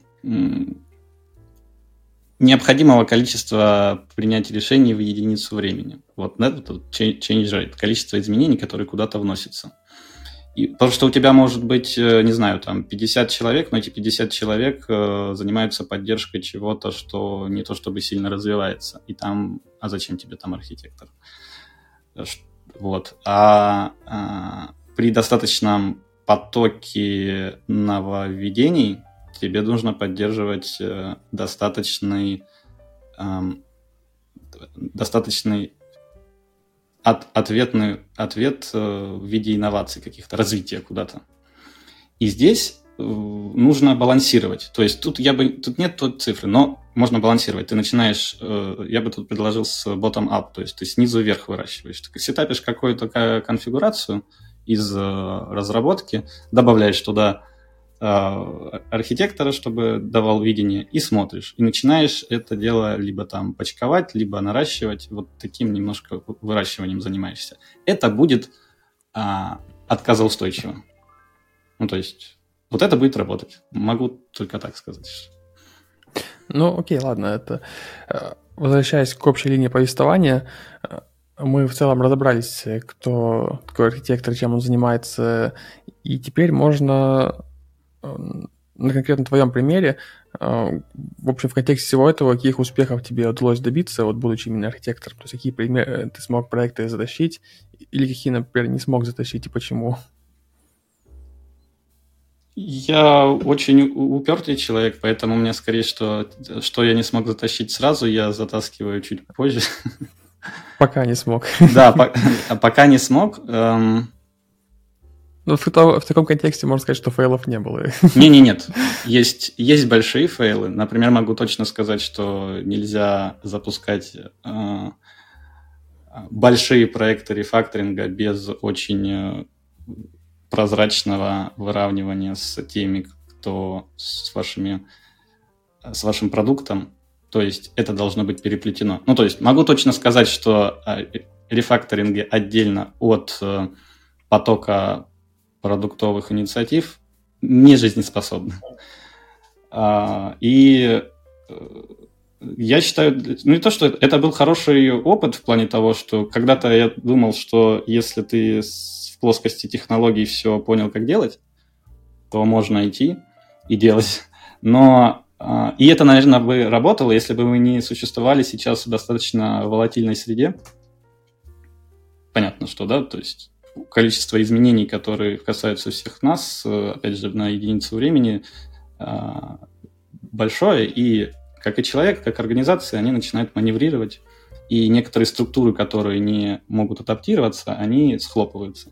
Так вот, для того, чтобы устойчиво а, делать э, рефакторинги, то есть поддерживать э, баланс э, там, инноваций и технологий, это нужно все упаковывать в, в, в продукт, то есть не отдельно могу точно сказать, что не существует какого-то абстрактного технического долга, который про технологии, и продуктовых и бизнесовых фичей, которые отдельно. Это, опять же, ложная дихотомия, это а, две стороны одной и той же медали. И в, тот опыт, который я получил, что когда считал, что разобравшись полностью в технологиях, можно э, запускать такие проекты, то ошибка была... Ну, это был какой-то конкретный пример у тебя, да? То есть был какой-то проект, который не, не получилось э, или там неправильно неправильно. На большом горизонте времени, то есть э, не неустойчиво, да. То есть рефакторинг обычно занимает большое количество времени, ты его не сделаешь за месяц. А чаще всего это занимает там горизонт от года вот. И когда ты начинаешь оперировать таким горизонтом, то есть тебе нужно обеспечивать сходимость в какой-то точке в, на, на горизонте времени. И это тоже, чем архитектор занимается.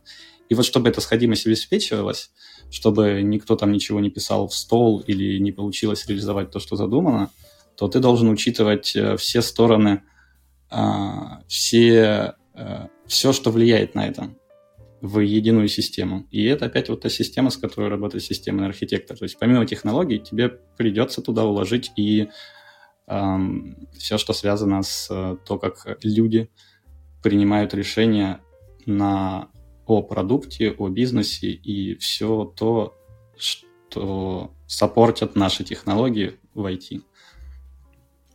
Ну окей, давай по конкретным примерам хотя бы тогда по историям успеха. Э, чем ты гордишься в своей вот именно работе как архитектора?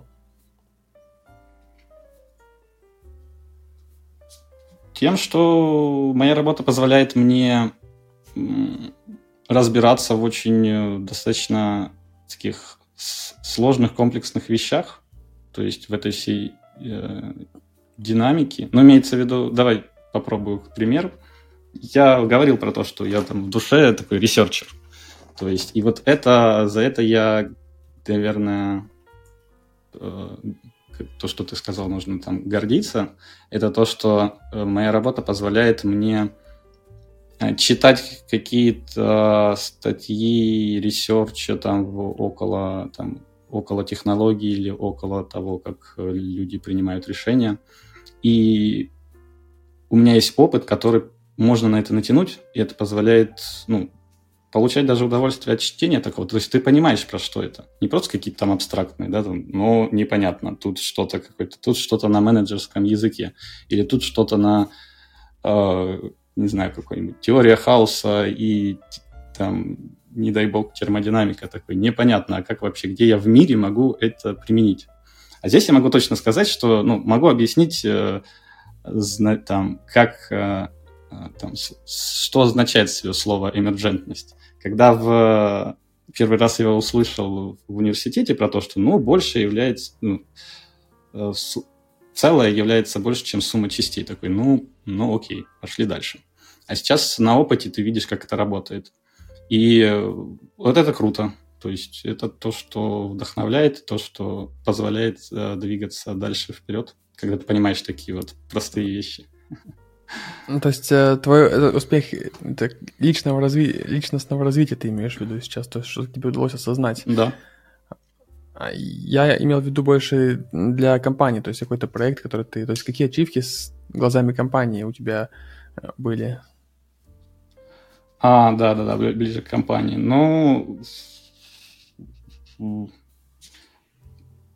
проекты... Ну, я же не буду, да, сейчас перечислять все проекты, но какими-то общими, что, то есть... Наверное, могу сказать точно, что есть там крити- критичные для работоспособности, поддержки там, да, операционной деятельности бизнеса точки, где я приложил свои усилия, и они работают. И это, это классно. Ты имеешь в виду, что про конкретные проекты не можешь говорить публично или что? Ну, они все равно какие-то внутренние и непонятные снаружи, но снаружи то, что видно, могу сказать, что, допустим, э, там, по процесс создания заказа, который важен для любого там e-commerce, есть куча у всех статей про то, как, как нужно, как, как правильно и отказоустойчиво создавать заказы, будь то там такси или еще что-нибудь. Но у нас это там, заказ на, на сайте, и э, это входная точка для всего бизнеса, и то, как она стабильно работает, это важно. И вот когда ты закрываешь это, то, что это стабильно, это не вызывает у бизнеса вопросов. То есть они даже вообще забывают, что там могут быть какие-то проблемы. Вот это круто. И э, опять же, наверное, лучше скажу про проекты, которые я сейчас занимаюсь, что я делаю, я настраиваю а, немножко организационные структуры для того, чтобы повышалось качество принятия технических решений. И я считаю, что это важно, я вижу результаты, и это, наверное, тот успех, что получилось внедрять, видно, и этот результат видят. Э, всем, в принципе, нравится это применять. Но могу сказать про то, что это из последнего. Это там застапил Architecture Advisory Forum. Это достаточно сейчас а, гуглящаяся штука. Да, вот нужны какие-то конкретные примеры, потому что мы очень много говорим теории и таких общих абстрактных вещей, а нужно, чтобы э, у человека в голове сформировалось что-то э, более осязаемое.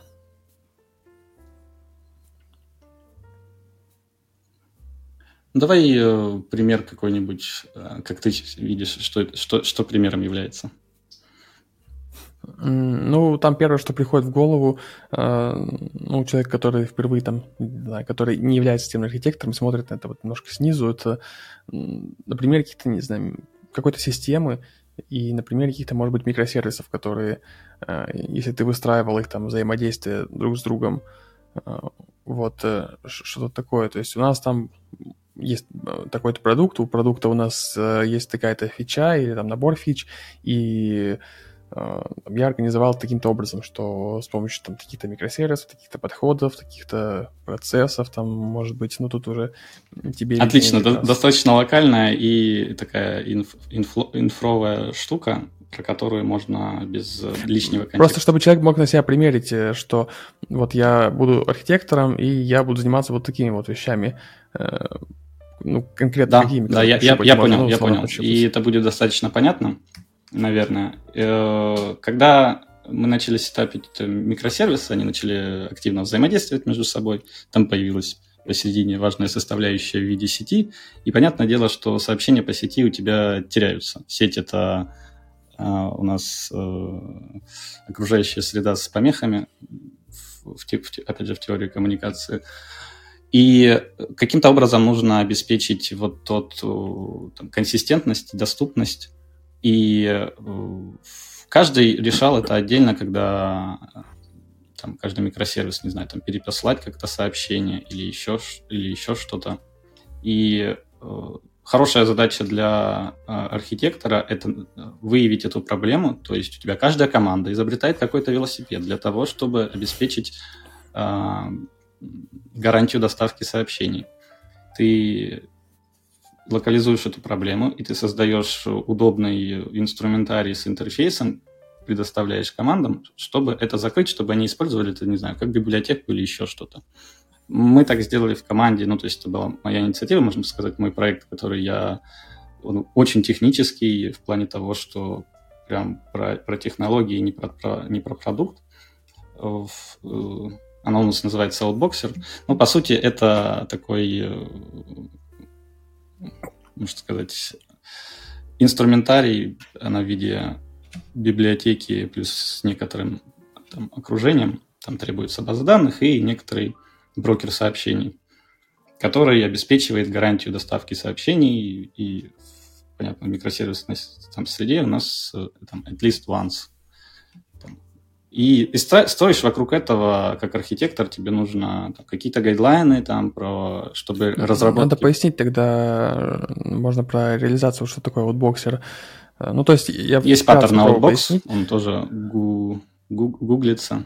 Но в общем случае это про гарантию доставки сообщений в там, распределенной среде. Микросервисы со своими изолированными да, баз данных. Просто в двух среда. словах, когда когда у тебя происходит какое-то событие, ты, например, обновляешь что-то у себя в базе данных, и тебе нужно, например, там статус заказа, и тебе нужно сообщить об этом обновлении в какой-то топик.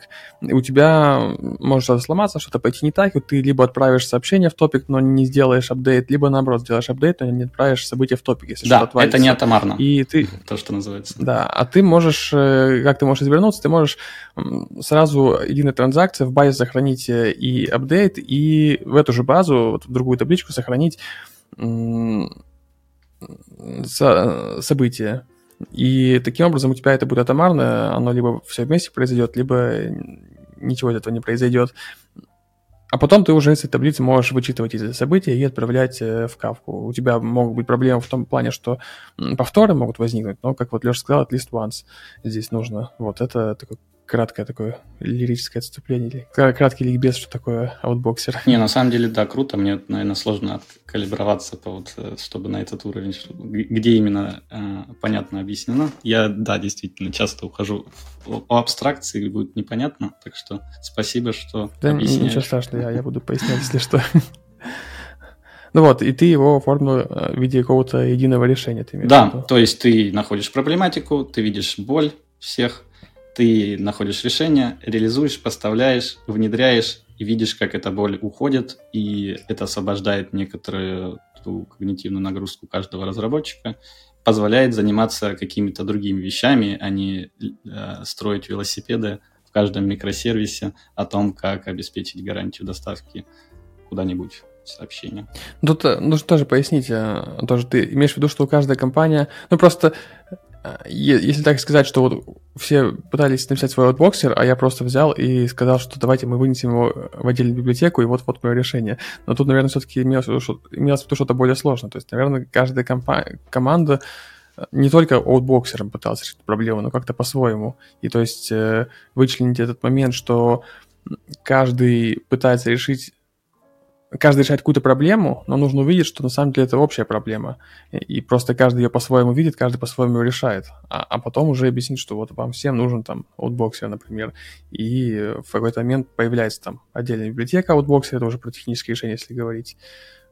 Правильно я тебя понял? Да, это тоже очень важный момент. Может быть, это я уже упускаю из виду, потому что для меня очевидно, что вот увидеть, э, то есть э, генерализировать решение – точнее, генерализировать проблематику, что, то есть ты должен не только о своих проблемах видеть, которые там внутри команды, а немножко еще а, шире, шире и видеть проблематику других и объединять, что это на самом деле одна и та же проблема. Это не всегда очевидно, это хорошо, что подсветил. Да, просто иначе выглядит так, что типа, э, ну, все пишут свой outboxer, я прихожу и говорю, пишите вообще outboxer, но тут архитектор не нужен. тут и разработчик может такое решение принять. Я просто уточнил, в чем была сложность. Ну, окей, тут вот еще вопрос задали. А, Иван пишет, что у них нет системных, системных аналитиков и архитекторов э, в направлении 70 разработчиков плюс э, QA, и какие аргументы можно привести руководству, что эти должности нужны. Угу. Да, это хорош, хороший И вопрос. я уточнил, чем занимается его компания, там написал в чате. Продажи авиа, ЖД-билетов, отелей, туров и куча доп. услуг. Угу. Наверное, здесь будет лучше всего доносить, доносить э, заказчикам, бизнесу, стейкхолдерам, да, в их терминологии, если то, что называется, то, как э, техно, технический долг, а он в любом случае будет при таком уже 70 человек, и что нужно единое видение, как с этим как этот технический долг будет устраняться, причем донести, что этот технический долг блокирует развитие продуктовых фичей, и это важно. То есть, когда ты начинаешь говорить, что это не просто э, про какой-то рефакторинг, потому что нам нужно здесь обновить версию языка, там прикольные плюшки, никому это не интересно с точки зрения возврата инвестиций. А вот если ты говоришь, что мы не можем реализовать вот такую там стратегию компании бизнесовую, и тут все-таки важно, вот кто-то должен это сделать. Ну, наверное, технический директор про то, чтобы вот увидеть это, что именно команды разработки погрязают в борьбе с техническим долгом и строением велосипедов, и что здесь нужен человек, который немножко куполом таким в этом всем разберется и составить единое техническое видение того, как с этим бороться и как это поможет бизнесу двигаться вперед. И вот, вот это донести нужно. Это целое искусство, конечно же, но вот это вот оно, наверное. Тут нужно пару примеров тоже привести, чтобы это понять, в каком, в каком направлении думать. Пару примеров. Ну, тоже более практически, какие вот проблемы, какие конкретные проблемы могут возникнуть, как, как мы их решим, наличием архитектора, например. Ну, допустим, э, если про бронирование тикетов, э, то это тот же самый там чекаут, э, покупка билетов, это она связана с э, резервированием, причем многоступенчатым резервированием, там тебе нужно зарезервировать билет на самолет в каком-нибудь провайдере, а мы, допустим, посредником выступаем. То есть какой-то посредник, который предоставляет, ну, авиакомпания, да, тебе нужно достучаться до авиакомпании, забронировать там, ты туда обселишь какие-нибудь плюшки с бронируем отель или трансфер. Это еще куда-то сходить. А потом это все дело нужно оплатить. И вот эти вот три этапа, они должны с точки зрения пользовательского опыта быть атомарными. И, допустим, с точки зрения там, бизнеса мы бронируем а, авиабилеты и оплату как-то делаем. А мы хотим туда обсадить классные туда фишки. Но э, технический долг э, самого процессинга этого заказа не позволяет нам а, делать это атомарно и отказоустойчиво. То есть там есть, например... Потому что для этого нужно обеспечивать вот то, что там сага называется, да, то есть у тебя появляются а, распределенные состояния, которые нужен, которым нужно обеспечивать, э, то есть обеспечивать атомарность действия. Не на уровне баз данных, конечно же, а много выше. Ну, грубо говоря, у тебя билет должен быть забронирован и трансфер, и тогда оплата. Если у тебя не выполняется что-то из, из этого, то тебе нужно либо откатывать, либо как-то это обеспечивать. И вот э, чтобы классные новые там продуктовые фичи туда добавлять, нужно аргументировать, что здесь давайте вот пересмотрим эту всю архитектуру. И вот этим кто-то, кто должен заняться. Но это вот прям практический пример, потому что могут приходить и говорить, а команда разработки говорит, ну мы не можем так сделать, мы можем это немножко как-то сбоку прикрепить, пользовательский опыт будет ну совсем так себе. Но это вроде как будет работать, не всегда, но у нас есть э, саппорт, который с этим будет справляться. Ну, э, это же не, не то, что приносит бизнесу день, денег. Бизнесу приносит что, пользовательский опыт, который бесшовный, и нажал одну кнопку, и все работает. Я не хочу как, как пользователь думать, так, и архитектор, он как эту ситуацию исправляет? Соединить одно с другим. Донести, что вот есть проблемы на уровне построения там, э, сервисов и архитектуры а, с тем, чтобы реализовать эти фичи. Ну, то есть он видит ситуацию выше, и плюс он контактирует с бизнесом и эм, может объяснить разработчикам, э, в общем, всю эту общую картину вместе, вместе с бизнесом, вместе с набором всех э, сервисов и помочь двигаться в нужном направлении. Да, это может быть про сроки. То есть ты должен донести, что мы можем это все имплементировать, но команда разработки говорит, что ну здесь мы будем год это делать, потому что там все очень сложно, непонятно, и вообще мы предыдущий разработчик, который пытался там что-то улучшить, выгорел и уволился. И, а ты... Ну, тут, да. Мне еще кажется, что э, зависит от того, фича она распределена между разными командами или одной, потому что если бизнесу нужна какая-то конкретная фича, они это вот проработали, приходят в конкретную команду, и конкретная команда им это реализует. В принципе, тут, э, казалось бы, не нужен архитектор. А если фича будет затрагивать несколько команд, то тут уже сложно будет понять, как они будут между собой э, выстраивать взаимодействие без наличия архитектора, который видит э, сверху хорошо и то, и то. Это не ключевой момент. Ну, у тебя может быть одна команда, но это какая команда? Там, если это команда и там, до 5-7 человек до, до этого числа, то, наверное, там никаких проблем и нет.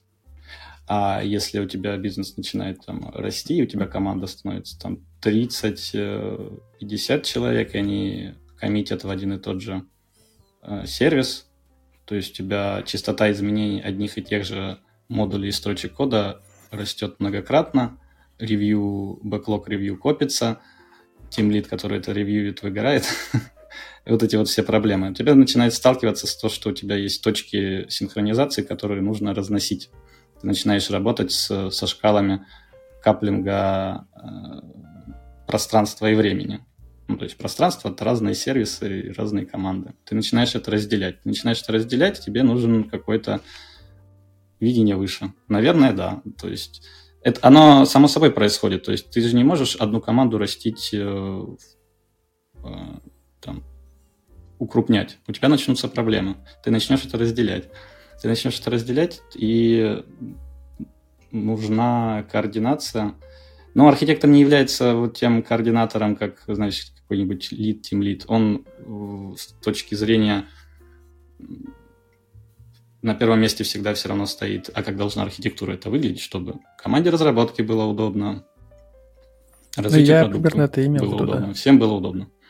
Но с точки зрения технологий, конечно же.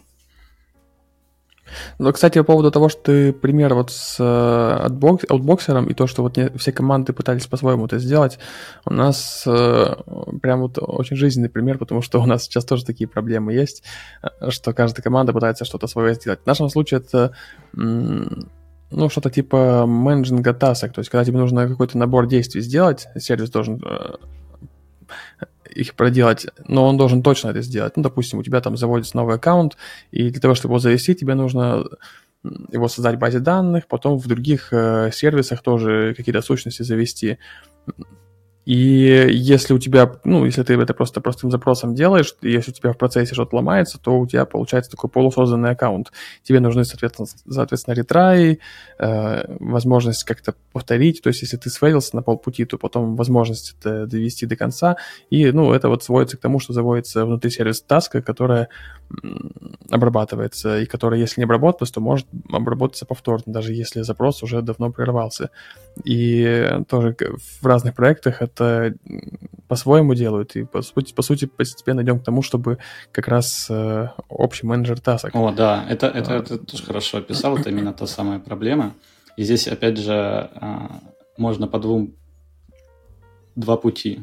Я рассматривал тоже, то есть ты можешь это в зону ответственности каждого сервиса, что этот сервис, и ты, э, он а, обеспечивает э, консистентность всего состояния, которое он там в себе хранит и транслирует наружу. И, а можно общий менеджер, который ты туда забрасываешь, и вот э, у нас есть отдельный на это сервис, который это все обрабатывает. Одна компания, которая занимается объявлениями, очень большая, пост- у них даже статья на, на Хабре есть, э, построили такой вот э, Task Manager, я не помню, как он у них именно называется, но по сути это обработчик SAC. Ты туда, не знаю, там, JSON забрасываешь, какие тебе этапы нужно выполнить, а он уже, этот сервис, централизованно обеспечивает выполнение их и откат. То есть там выполнение транзакций сетевых, компенсационные транзакции, все такое. Но тут же у тебя появляется э, дополнительная э, зона ответственности в виде одно, вот этого целого инфраструктурного сервиса, на который зависят все. То есть, если он не работает, не работает ни один из сервисов. Ну, то есть, у тебя консистентность не обеспечивается. Поэтому тут тоже такой начинаешь, ты либо эту ответственность Но мы выносишь, либо... Идем. Мы скорее идем, идем к тому, чтобы общее решение, которое внутри... А, работать оно внутри проекта уже uh-huh. будет. А, то есть общее решение в плане общей библиотеки кода. Ну да, я слышал, что есть. У нас тоже были небольшие разговорчики на тему того, что вот так либо вот так делать, либо общий сервис, который все таски обрабатывает, либо общая библиотека, которая будет работать в рамках отдельных проектов. И, ну, у нас не было дискуссий, потому что все больше склоняются вот к варианту с библиотекой, поэтому, э, поэтому так. А у Авито, видимо, другой был путь. Э, ничего страшного, если мы будем называть конкретное название компании. Я, я, не, я не принципиально, но просто так, да, получилось. Ну, окей. Ну да, вот тут пример с тем, что да, архитектор, э, архитектор нужен. И как, как было без него, и как будет с ним, например.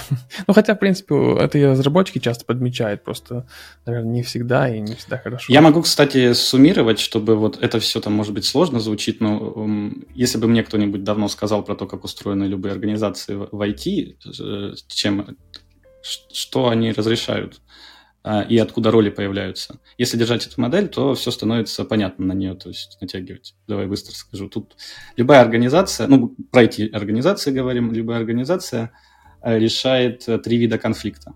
То есть э, любая организация – это конфликт resolution. Конфликт – достаточно общий термин, не просто конфликт. Но там есть три вида конфликта. Когнитивный конфликт, аффективный конфликт и процессный конфликт. Аффективный – это эмоциональный конфликт. Когнитивный конфликт – это что мы делаем? Это когнитивная нагрузка, это сложность э, решения какого-то, да?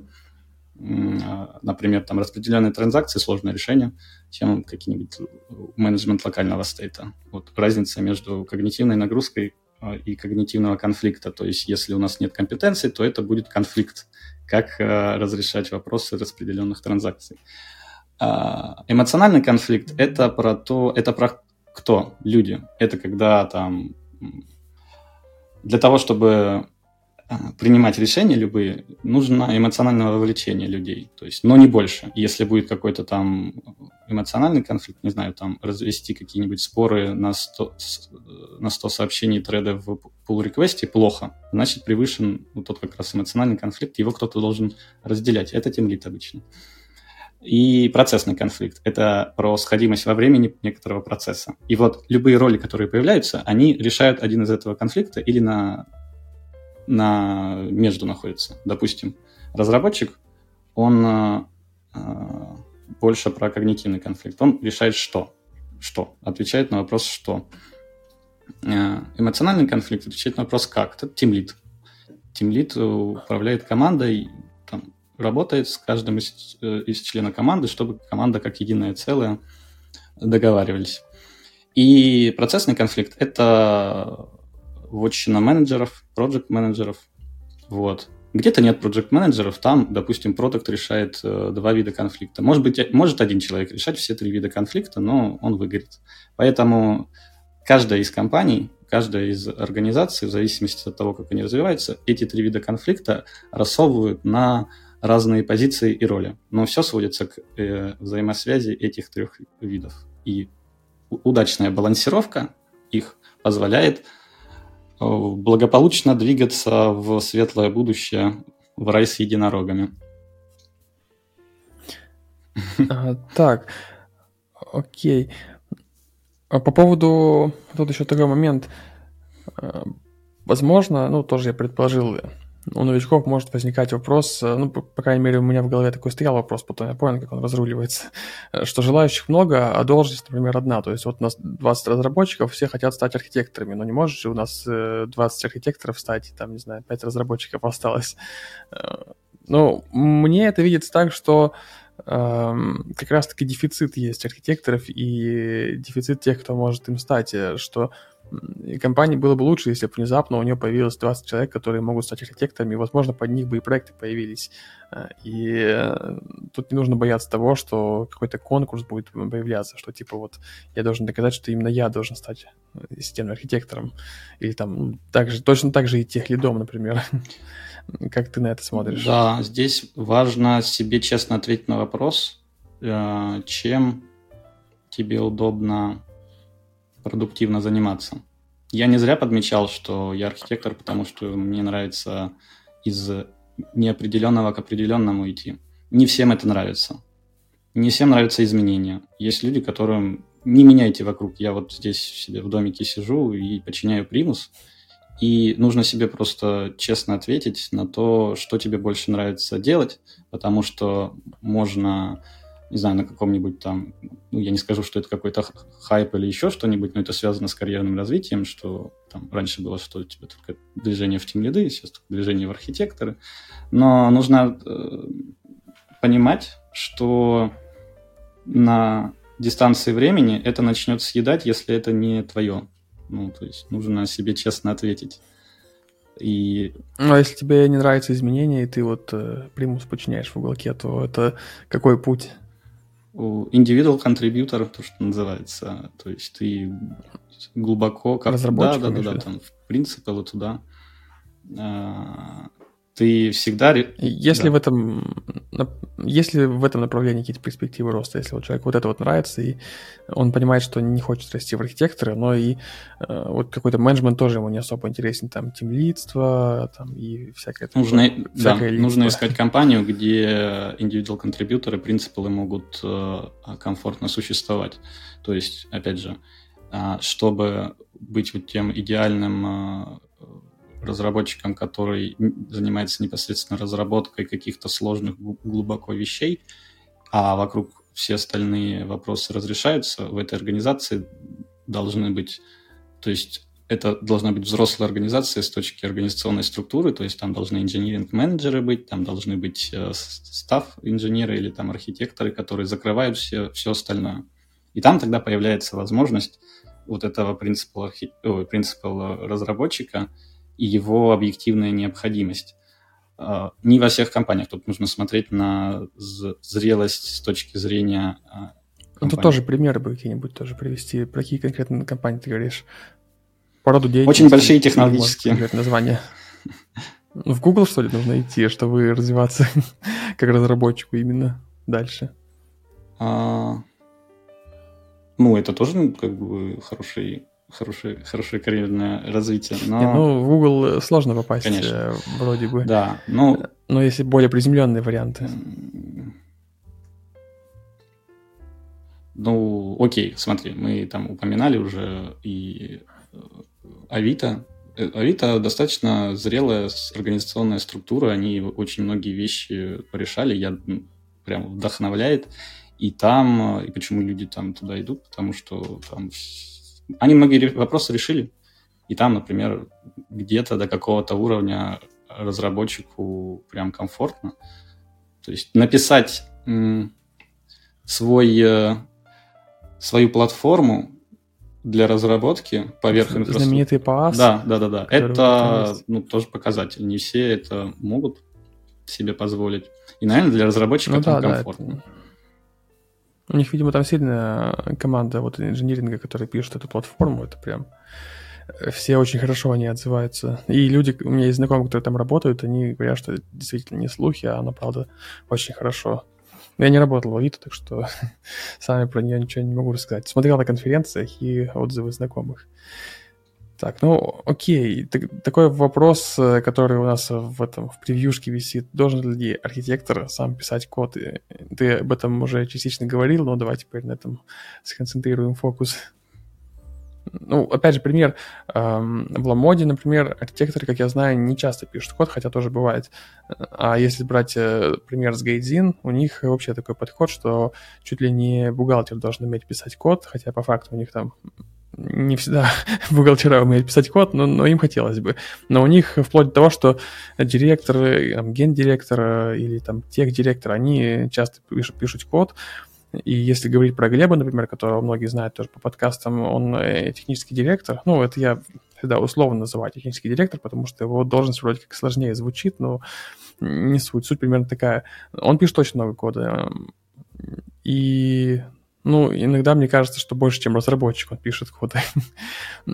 И вот э, можем обсудить вот разницу, почему в Гайдин так, а, а у вас э, не так. Ну, я тут не могу про, про внутреннюю... Тут ты рассказал, в принципе, дал вводную про Гайдин, но я расскажу, например, через призму себя, что вот Э, опять же, тем, чем я сейчас занимаюсь, я решаю вопрос э, и вижу проблематику там больше в, в социальном, чем в техническом, да, там процессы строю больше. И там пос- могу сказать, что да, там последние два года я вообще не писал. Ну, я просто до этого у меня немножко, знаешь, такой, я такой много-много кода писал, так надо отдохнуть, пойду решать другие проблемы. Когда э, там решу эти проблемы, вернусь обратно к, те, к технологиям, и мы, когда начнем писать свою платформу, и упрусь рогом и аргументирую, что нам прям нужна платформа, как э, в Авито или что-нибудь похожее, будем строить свои платформенные команды, которые занимаются платформой над инфраструктурой для облегчения разработки. И вот эта проблематика, она поспособствует тому, чтобы я писал код. Ну, потому что э, проблематика лежит в области э, написания кода. И тут я больше буду ближе к software architecture, наверное, да, потому что software architecture, то есть ты как э, архитектор баз данных и команда, которая разрабатывает баз данных, как пример, Наверное, будет странно, если ты не будешь писать код, потому что vision, который ты будешь доносить, он весь, весь лежит в области алгоритмов и, и кода. Вот. И это я отвечаю на вопрос, что э, мы с тобой про это как-то перед этим говорили, про то, что а, гомогенность э, моделей мышления и гетерогенность. Например, в моей позиции здесь гетерогенно. Гетерогенно имеется в виду, что я взаимодействую, и у нас в компании есть много людей, которые пишут код, но и еще много людей, которые не пишут код, и это единая система. И вот в этой части тебе приходится, ну, не всегда твоей задачей видится написание кода. Если очень захочется, я, например, могу пойти написать код, найти для себя что-то. Но а, написать код может э, и другой человек, а проблемы, которые лежат в моей зоне ответственности, их никто не, не решит. Когда зона ответственности стань, станет в плоскости ближе к, только про технологии код, то это выйдет на первый план, и нужно будет писать, и нужно будет писать много кода, потому что это позволит тебе да, тут... техническое э, видение создавать для быть ну, тем самым лидершипом для команды. Да, мы это уже обсуждали. Там больше тут разница в том, что LaModa это компания, которая и в офлайне много работает. То есть здесь много разных нюансов и таких бизнесовых вещей, э, которые не всегда напрямую связаны там, с кодом. То есть как работает система логистики, как там товары хранятся на складах. То есть Ламода продает э, осязаемые вещи из реального мира, а Гайдин — это геймдев. То есть им э, большая сложность продукта — это именно разработка. То есть, ну, как написание игры — это самое сложное. Ну, опять же, тут, наверное, более опытные люди с геймдева меня поправят и скажут, что я там сильно ошибаюсь, но если приземленно говорить э, простым языком, то, ну, наверное, сложность это основная, это написать саму игру. А вторая уже там э, второстепенно это уже доставить эту игру людям. И это не, не настолько сложная задача. И вот, вот, кстати, я этим занимался в Гайдзин. Такой некий такой DevOps для разработчиков, в смысле, DevOps для геймдев разработчиков. То есть я занимался вот доставкой всех этих игр пользователям. И я так скажу, моими глазами это была не самая сложная задача. Поэтому я отчасти уперся там в потолок. А в Ламоде задача доставки товаров ну, намного сложнее, чем доставка игр. И поэтому, чтобы видеть всю картину целиком, ну, не хватит у тебя, наверное, времени, если ты будешь и код писать, и еще во все эти процессы вникать. И это только то, что я назвал. Наверное, там их еще больше есть. Да, это тоже про распределение времени и да, про офлайн и там крупная логистическая сеть и все такое, то есть сталкивается с реальным миром. И здесь я упомяну очень тоже полезная штука, как э, из 70-х, э, теорема хорошего регулятора э, Эшби и Конанта, э, что все наши системы, которые мы строим, это модель чего-то. Теорема хорошего регулятора говорит, что модель а, которая что-то регулирует, она должна быть э, адекватная, она должна содержать э, необходимое количество состояний и качество этих состояний, отображающие реальный мир. Ну, имеется в виду, чтобы нам классно описать наши сервисы в Ламоде, которые а, регулируют логистическую сеть, регулируют fulfillment центр, нам нужно а, хорошо понимать, что мы моделируем. Предметная область здесь очень важна. И это кажется, что это неинтересно, там, что там, какие-нибудь джейсончики, продуктовые фичи, ивчики гонять. Но на самом деле, если ты к этому подходишь немножко серьезнее, строишь над этим, а, там, моделируешь, там, и, и, конструкции языка на это все наворачиваешь, это становится очень даже интересно. Очень много интересного работать с это все автоматизировать, когда это работает, причем работает э, качественно и отказоустойчиво. То есть, э, но мне это позволило увидеть, когда я оттолкнулся от хорошего базиса понимания там технологий, там мне в один момент было интересно, как распределенные системы работают, все такое.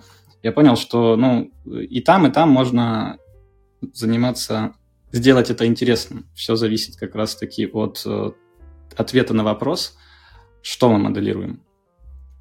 И Здесь э, как раз-таки про... Там был вопрос про цикл всей разработки. И вот могу с уверенностью сказать, чтобы э, ответить на вопрос, э, как, какая команда качественно моделирует окружающую среду, предметную область. Это команда, которая непоследовательно ватерфольна, да, там какой-то этап discovery, системного анализа, технического анализа, разработки, тестирования, вот в эксплуатацию, продакшн. А команда, которая работает э, над этим итеративно, ну, я не буду говорить про вот эти все принципы agile и все такое, но на самом деле команда, которая работает здесь как инженеры и ресерчеры, то есть на первый э, уровень выходит, а что мы моделируем и как мы моделируем. И тогда это становится жутко интересно, это становится, э, то есть, жутко продуктивно еще.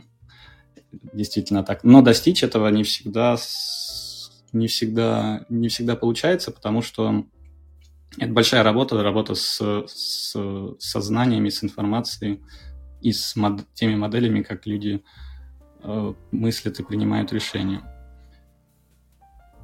Ну, э, да, в общем, по поводу того, что должен ли писать код архитектор, я бы так сказал, что...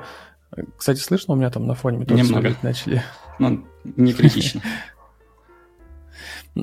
Я бы так сказал, что неплохо, когда э, архитектор пишет код. То есть хорошо, когда он вникает в то, даже очень хорошо.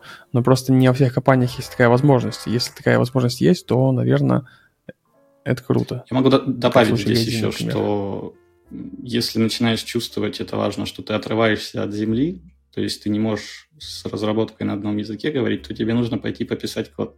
Потому что в какой-то момент ты действительно можешь упрощать, сглаживать какие-то вещи, которые тебе становятся не видны, но это создает дополнительную когнитивную нагрузку на команды разработки, и они на тебя начинают смотреть очень косо типа, чувак, ты тут квадраты со стрелочками рисуешь, у нас там на земле, под землей лопаты совершенно по-другому выглядят. Ты пойди, покидай лопатой, попиши код, а потом будем с тобой разговаривать.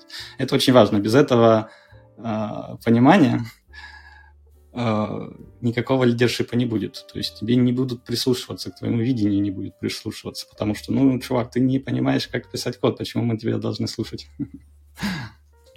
Ну да, и, кстати, у меня как-то, по-моему, припоминаю, был давно разговор с Глебом по поводу того, что э, будет ли человек меньше писать коды, когда он становится там техлидом, архитектором или что-то в этом духе.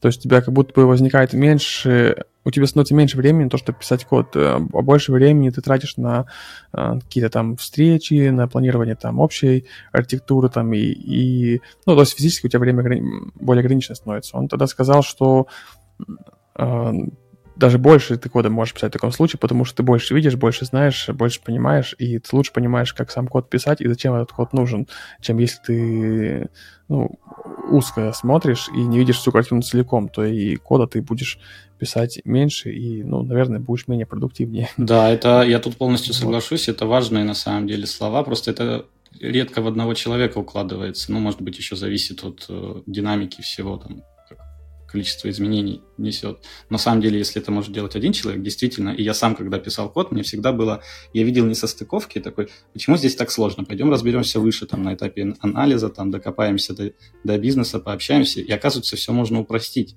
Я тут только по, подпишусь под тем, что а, разбираться в предметной области и вот на встречах доходить до сути проблемы позволяет тебе упрощать сильно код. И обратная эвристика, что если у тебя в коде какая-то очень страшная абстракция, которая, конечно, течет там и все такое, и у тебя посещает э, крамольная мысль навернуть еще один слой абстракции, то, скорее всего, нужно подняться на контекст выше, а может быть и два, и понять, что там э, где там не состыковки, потому что сложные абстракции появляются там, где мы не до конца понимаем, как э, мир работает окружающий.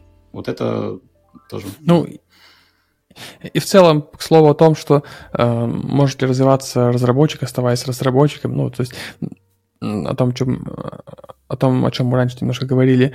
Я бы еще так сказал, что разработка это тоже довольно сложная штука, и когда люди в компании слишком быстро улетают в архитекторы, э, и вот у них такая вот хорошая карьера развития, то в итоге-то получается, что мало людей, которые давно пишут код. То есть нет людей, которые, если за 5 человек становится человек архитектором, и все такими становятся, то э, мало людей, которые 10 лет пишут код, или, может быть, вообще их нету, и которые до сих пор пишут код. И в, ну, в реализации их проектов э, э, код тоже, ну, качество будет страдать. То есть внутри проекта, когда ты какой-то механизм делаешь, даже вот тот же аутбоксер, о котором мы говорили, его-то тоже кто-то должен реализовывать. И его можно очень сложно реализовать в плане кода, то есть может там наградить кучу граблей, и в принципе сам проект будет сложный. А можно сделать так, что он будет простой. То есть часто вот бывает такое, что э, там сеньор или опытный сеньор отличается от неопытного, там, медла, джуна тем, что у него про...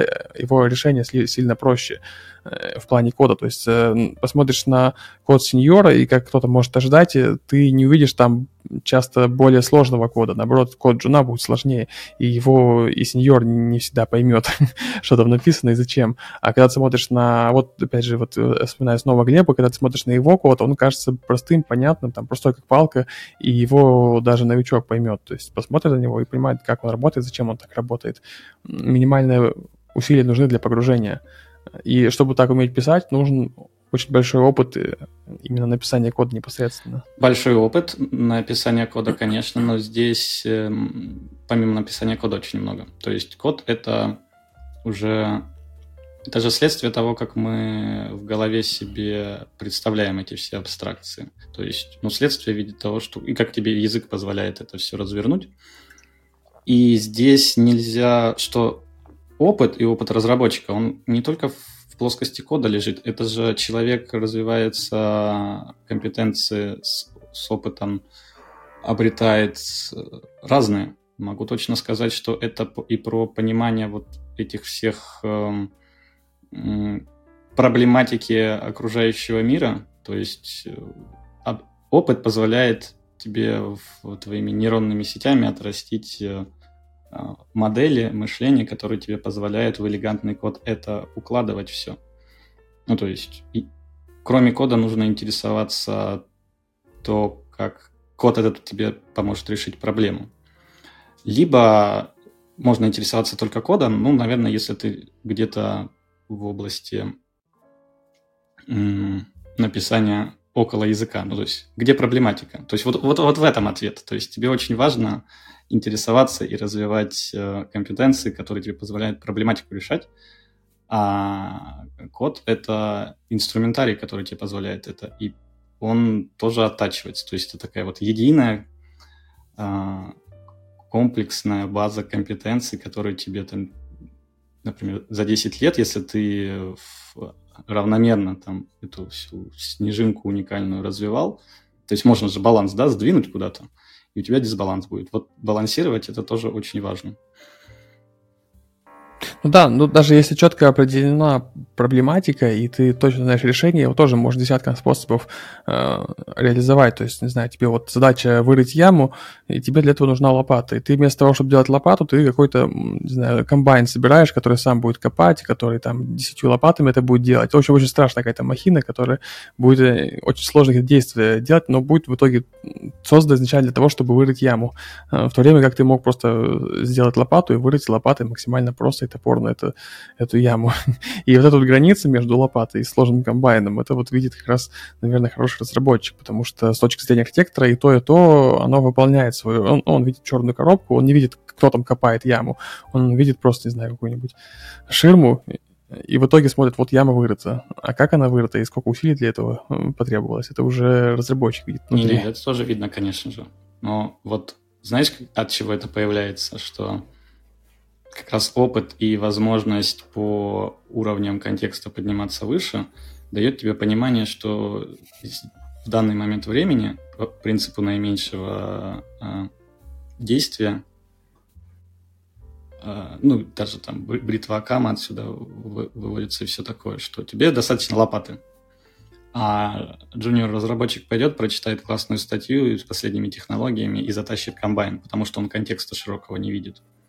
То есть для него его не существует, для него скучно, он, ему интересно пойти комбайн затащить. Опытному разработчику для принятия решения у него очень-очень широкий контекст, гора опыта, и он говорит, так, здесь достаточно лопаты.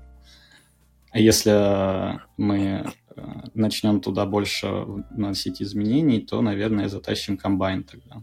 Ну, это про оптимизацию, да, преждевременную и все такое. Это все про это. Но, наверное, дело вот в этом вот опыте и возможности ширины контекста, который твой опыт позволяет э, посмотреть. Чем шире ты смотришь, тем э, элегантнее лопата. Если тебе скучно, то ты тащишь комбайн.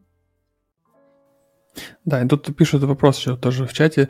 Э, должен ли разработчик уделять много времени предметной области? Ведь в конечном счете ТЗ формирует э, конечный пользователь, а с другой стороны он не знает, как можно сделать лучше. Но тут, да, я считаю, что в любом случае, предметной области разработчику стоит уделять много времени. Ну, чем больше, тем лучше, потому что по возможности, потому что чем лучше ты понимаешь то, что ты делаешь, и зачем ты это делаешь, тем лучше ты это будешь делать. Но мне кажется, такие уже слова которые звучат очень банально, но это, тем не менее, важно. То есть, если ты там занимаешься э, каким-то финтехом, то тебе имеет смысл лучше разбираться там, в финансах, например, как это устроено, ну, в контексте того, чем ты конкретно занимаешься. То есть, э, если ты банк разрабатываешь, лучше понимать, э, как работают банки, почему они именно так работают. Это вот. ответ теорема хорошего регулятора. Я когда-то тоже я с ребятами внутри компании любителей похоливарить, то, что и ложных дихотомий. Должен ли разработчик разбираться в предметной области? Ответ теория, теория, теорема хорошего регулятора. Все. Ну, то есть... А, и тут, опять же, важна командная работа и баланс. Разработчик не должен самостоятельно все это разбираться, иначе он этим будет заниматься все время, и какой он тогда разработчик, а больше аналитик. А почему важна командная работа, что у тебя там есть э, эксперты своей зоны ответственности, и вы в коллаборации, в коммуникации можете очень быстро а, обогащать свои модели той же самой предметной областью. Грубо говоря, в хорошей команде а, разработчик знает о предметной области, просто как 13-й воин, слушая их, и все. Я знаю предметную область, пойду ее программировать. Там, где команда не команда, а набор индивидуальностей, то каждому приходится погружаться отдельно, и тут появляется вот эта вот ватерфольность, то, что напишите все, как в ТЗ должно быть, сделайте анализ, и я тогда возьму в разработку, потому что иначе мне придется заниматься это про баланс когнитивной нагрузки. Ну, получается вот этот вот весь тот дисбаланс. Поэтому э, ищите хорошие команды, что бы это ни значило. Стройте хорошие команды, это важно для того, чтобы все занимались э, своим, э, своими делами и немножечко больше. То есть важно, хорошая команда – это когда каждый э, член команды э, может выполнять свои обязанности и еще чему-то новому учиться за бесплатно из коробки, не прилагая к этому усилия. Наверное, вот так. Так, ну, нам нужно закругляться уже, на два часа растянули. Э, но, да, интересно было поговорить. Ну, давай, может, завершим тем, что какие у тебя, может быть, советы есть для разработчиков, которые хотят э, стать системными архитекторами, э, как им развиваться, может, что почитать, ну, в общем, как, как побыстрее прийти к, этому, к этой цели? Ну, наверное, чтобы много не говорить, и что мне э, помогло, я тоже зацеплялся, я смотрел, когда от разработки в архитектуру шел, я очень тонко настраивал свой твиттер на э, экспертов в индустрии там, системной архитектуры, которые занимаются этим многие там, десятки лет. Людей, которые ты читаешь на там обложки книг, которые читаешь или стоят у тебя на полке и думаешь, что когда-нибудь их прочитаешь. А читая живые треды в Твиттере, ты видишь, как эти люди мы мыслят, как они с, с, там, со своего опыта их, они на какой-то вопрос рассуждают, и ты, это очень сильно помогает. И там я все-таки докопался вот до вот такой основной мысли, что стараться, если хочется в архитектуру, то вот из inside out перевернуть а, а, outside in, то есть смотреть не на устройство внутренности, на устройство взаимосвязи выше. И э, вся архитектура, она про границы. Ну, то есть это про выстраивание границ. Границы — это интерфейсы. Если говорить про код, это вот э, абстракция интерфейсов.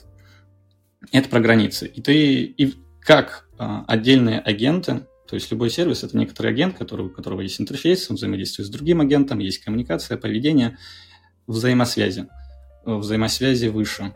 Вот. И концентрироваться над этим. И видеть за объектами процессы. И еще, наверное, из там порекомендовать это про может быть, что-нибудь из э, почитать про системы, про теорию систем. На, на, на, больше всего из цитируемых книг сейчас, сейчас очень быстро э, нагуглю. Thinking in Systems.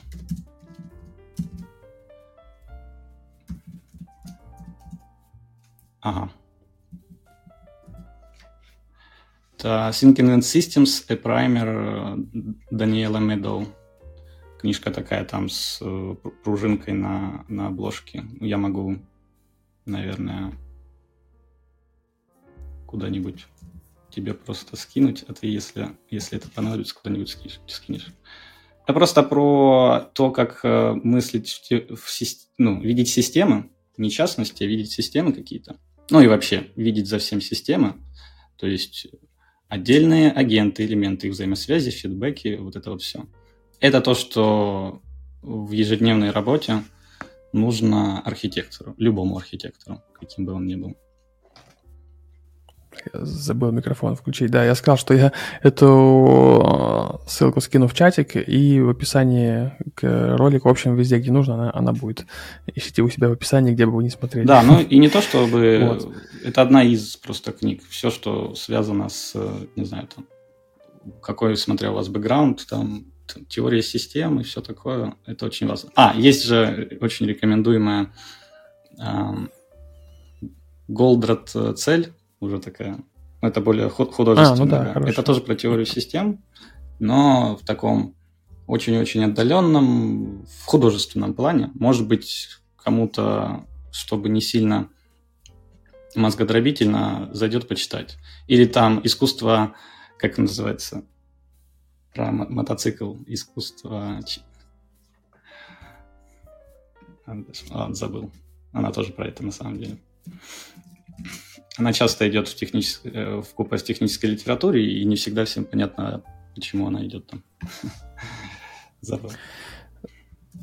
Так, ссылки я себе сохранил, чтобы не забыть потом куда-нибудь э, приложить их. Окей, я думаю, надо закругляться. В целом, вроде по всем э, пунктам прошлись, по которым я хотел. Надеюсь, получилось интересно. Посмотрим потом. Ну, ну, мне было интересно поговорить, это точно. А, спасибо а, всем, кто нас смотрел, особенно те, кто смотрели до конца. Спасибо большое, Леш, что пришел поучаствовать, э, обсудить. И тебе спасибо, э, что позвал. Было, да, классно. Мне тоже понравилось. Я напомню, что у нас есть э, чат э, Gopher Club, тоже ссылки всегда будут в описании. Там Леша есть, он не часто там общается, но если, я думаю, его тегать, то он ответит. Вообще, если какие-то вопросы, вообще все участники наших подкастов, они всегда там есть в этом чате, и даже если они не часто пишут, они всегда отвечают, если к ним напрямую вопросы какие-то задавать. Вот. Но если хотите следить за активностями и, например, не опаздывать на стрим, если хочется успеть и позадавать какие-то вопросы, то следите за моим телеграм-каналом, там такое центральное место, где я сообщаю о всех активностях, потому что бывают разные активности, например, у нас иногда именно вот в рамках чата Gopher Club проводим какие-то что-то вроде подкастов, но немножко других, иногда что-то на ютубе, иногда где-то еще что-то, и вот общее место — это вот телеграм-канал. Вот, ну, Думаю, на этом все. Если интересно про архитектуру послушать, а не только про работу архитектора, это немножко такие разные темы, хоть и очень похожие, то тоже следите за апдейтами. Мы с Лешей также планируем и на эту тему поговорить. Но тут мне самому нужно сначала лучше погрузиться в предметную область, потому что я все-таки больше разработчик и не во всех э, тонкостях архитектуры плаваю, хорошо ориентируюсь, во многих я, да, плаваю. Мне нужно будет получше погрузиться, чтобы э, лучше поддержать разговор. Вот. И да, если, если хорошо зайдет, ну, я, в принципе, в любом случае, думаю, мы проведем также похожие по формату подкасты про девелопера-адвоката с Лешей Акуловичем и про работу в open source с Димой Матреничем. Ну, все, всем спасибо, всем пока. Увидимся, услышимся в следующем выпуске.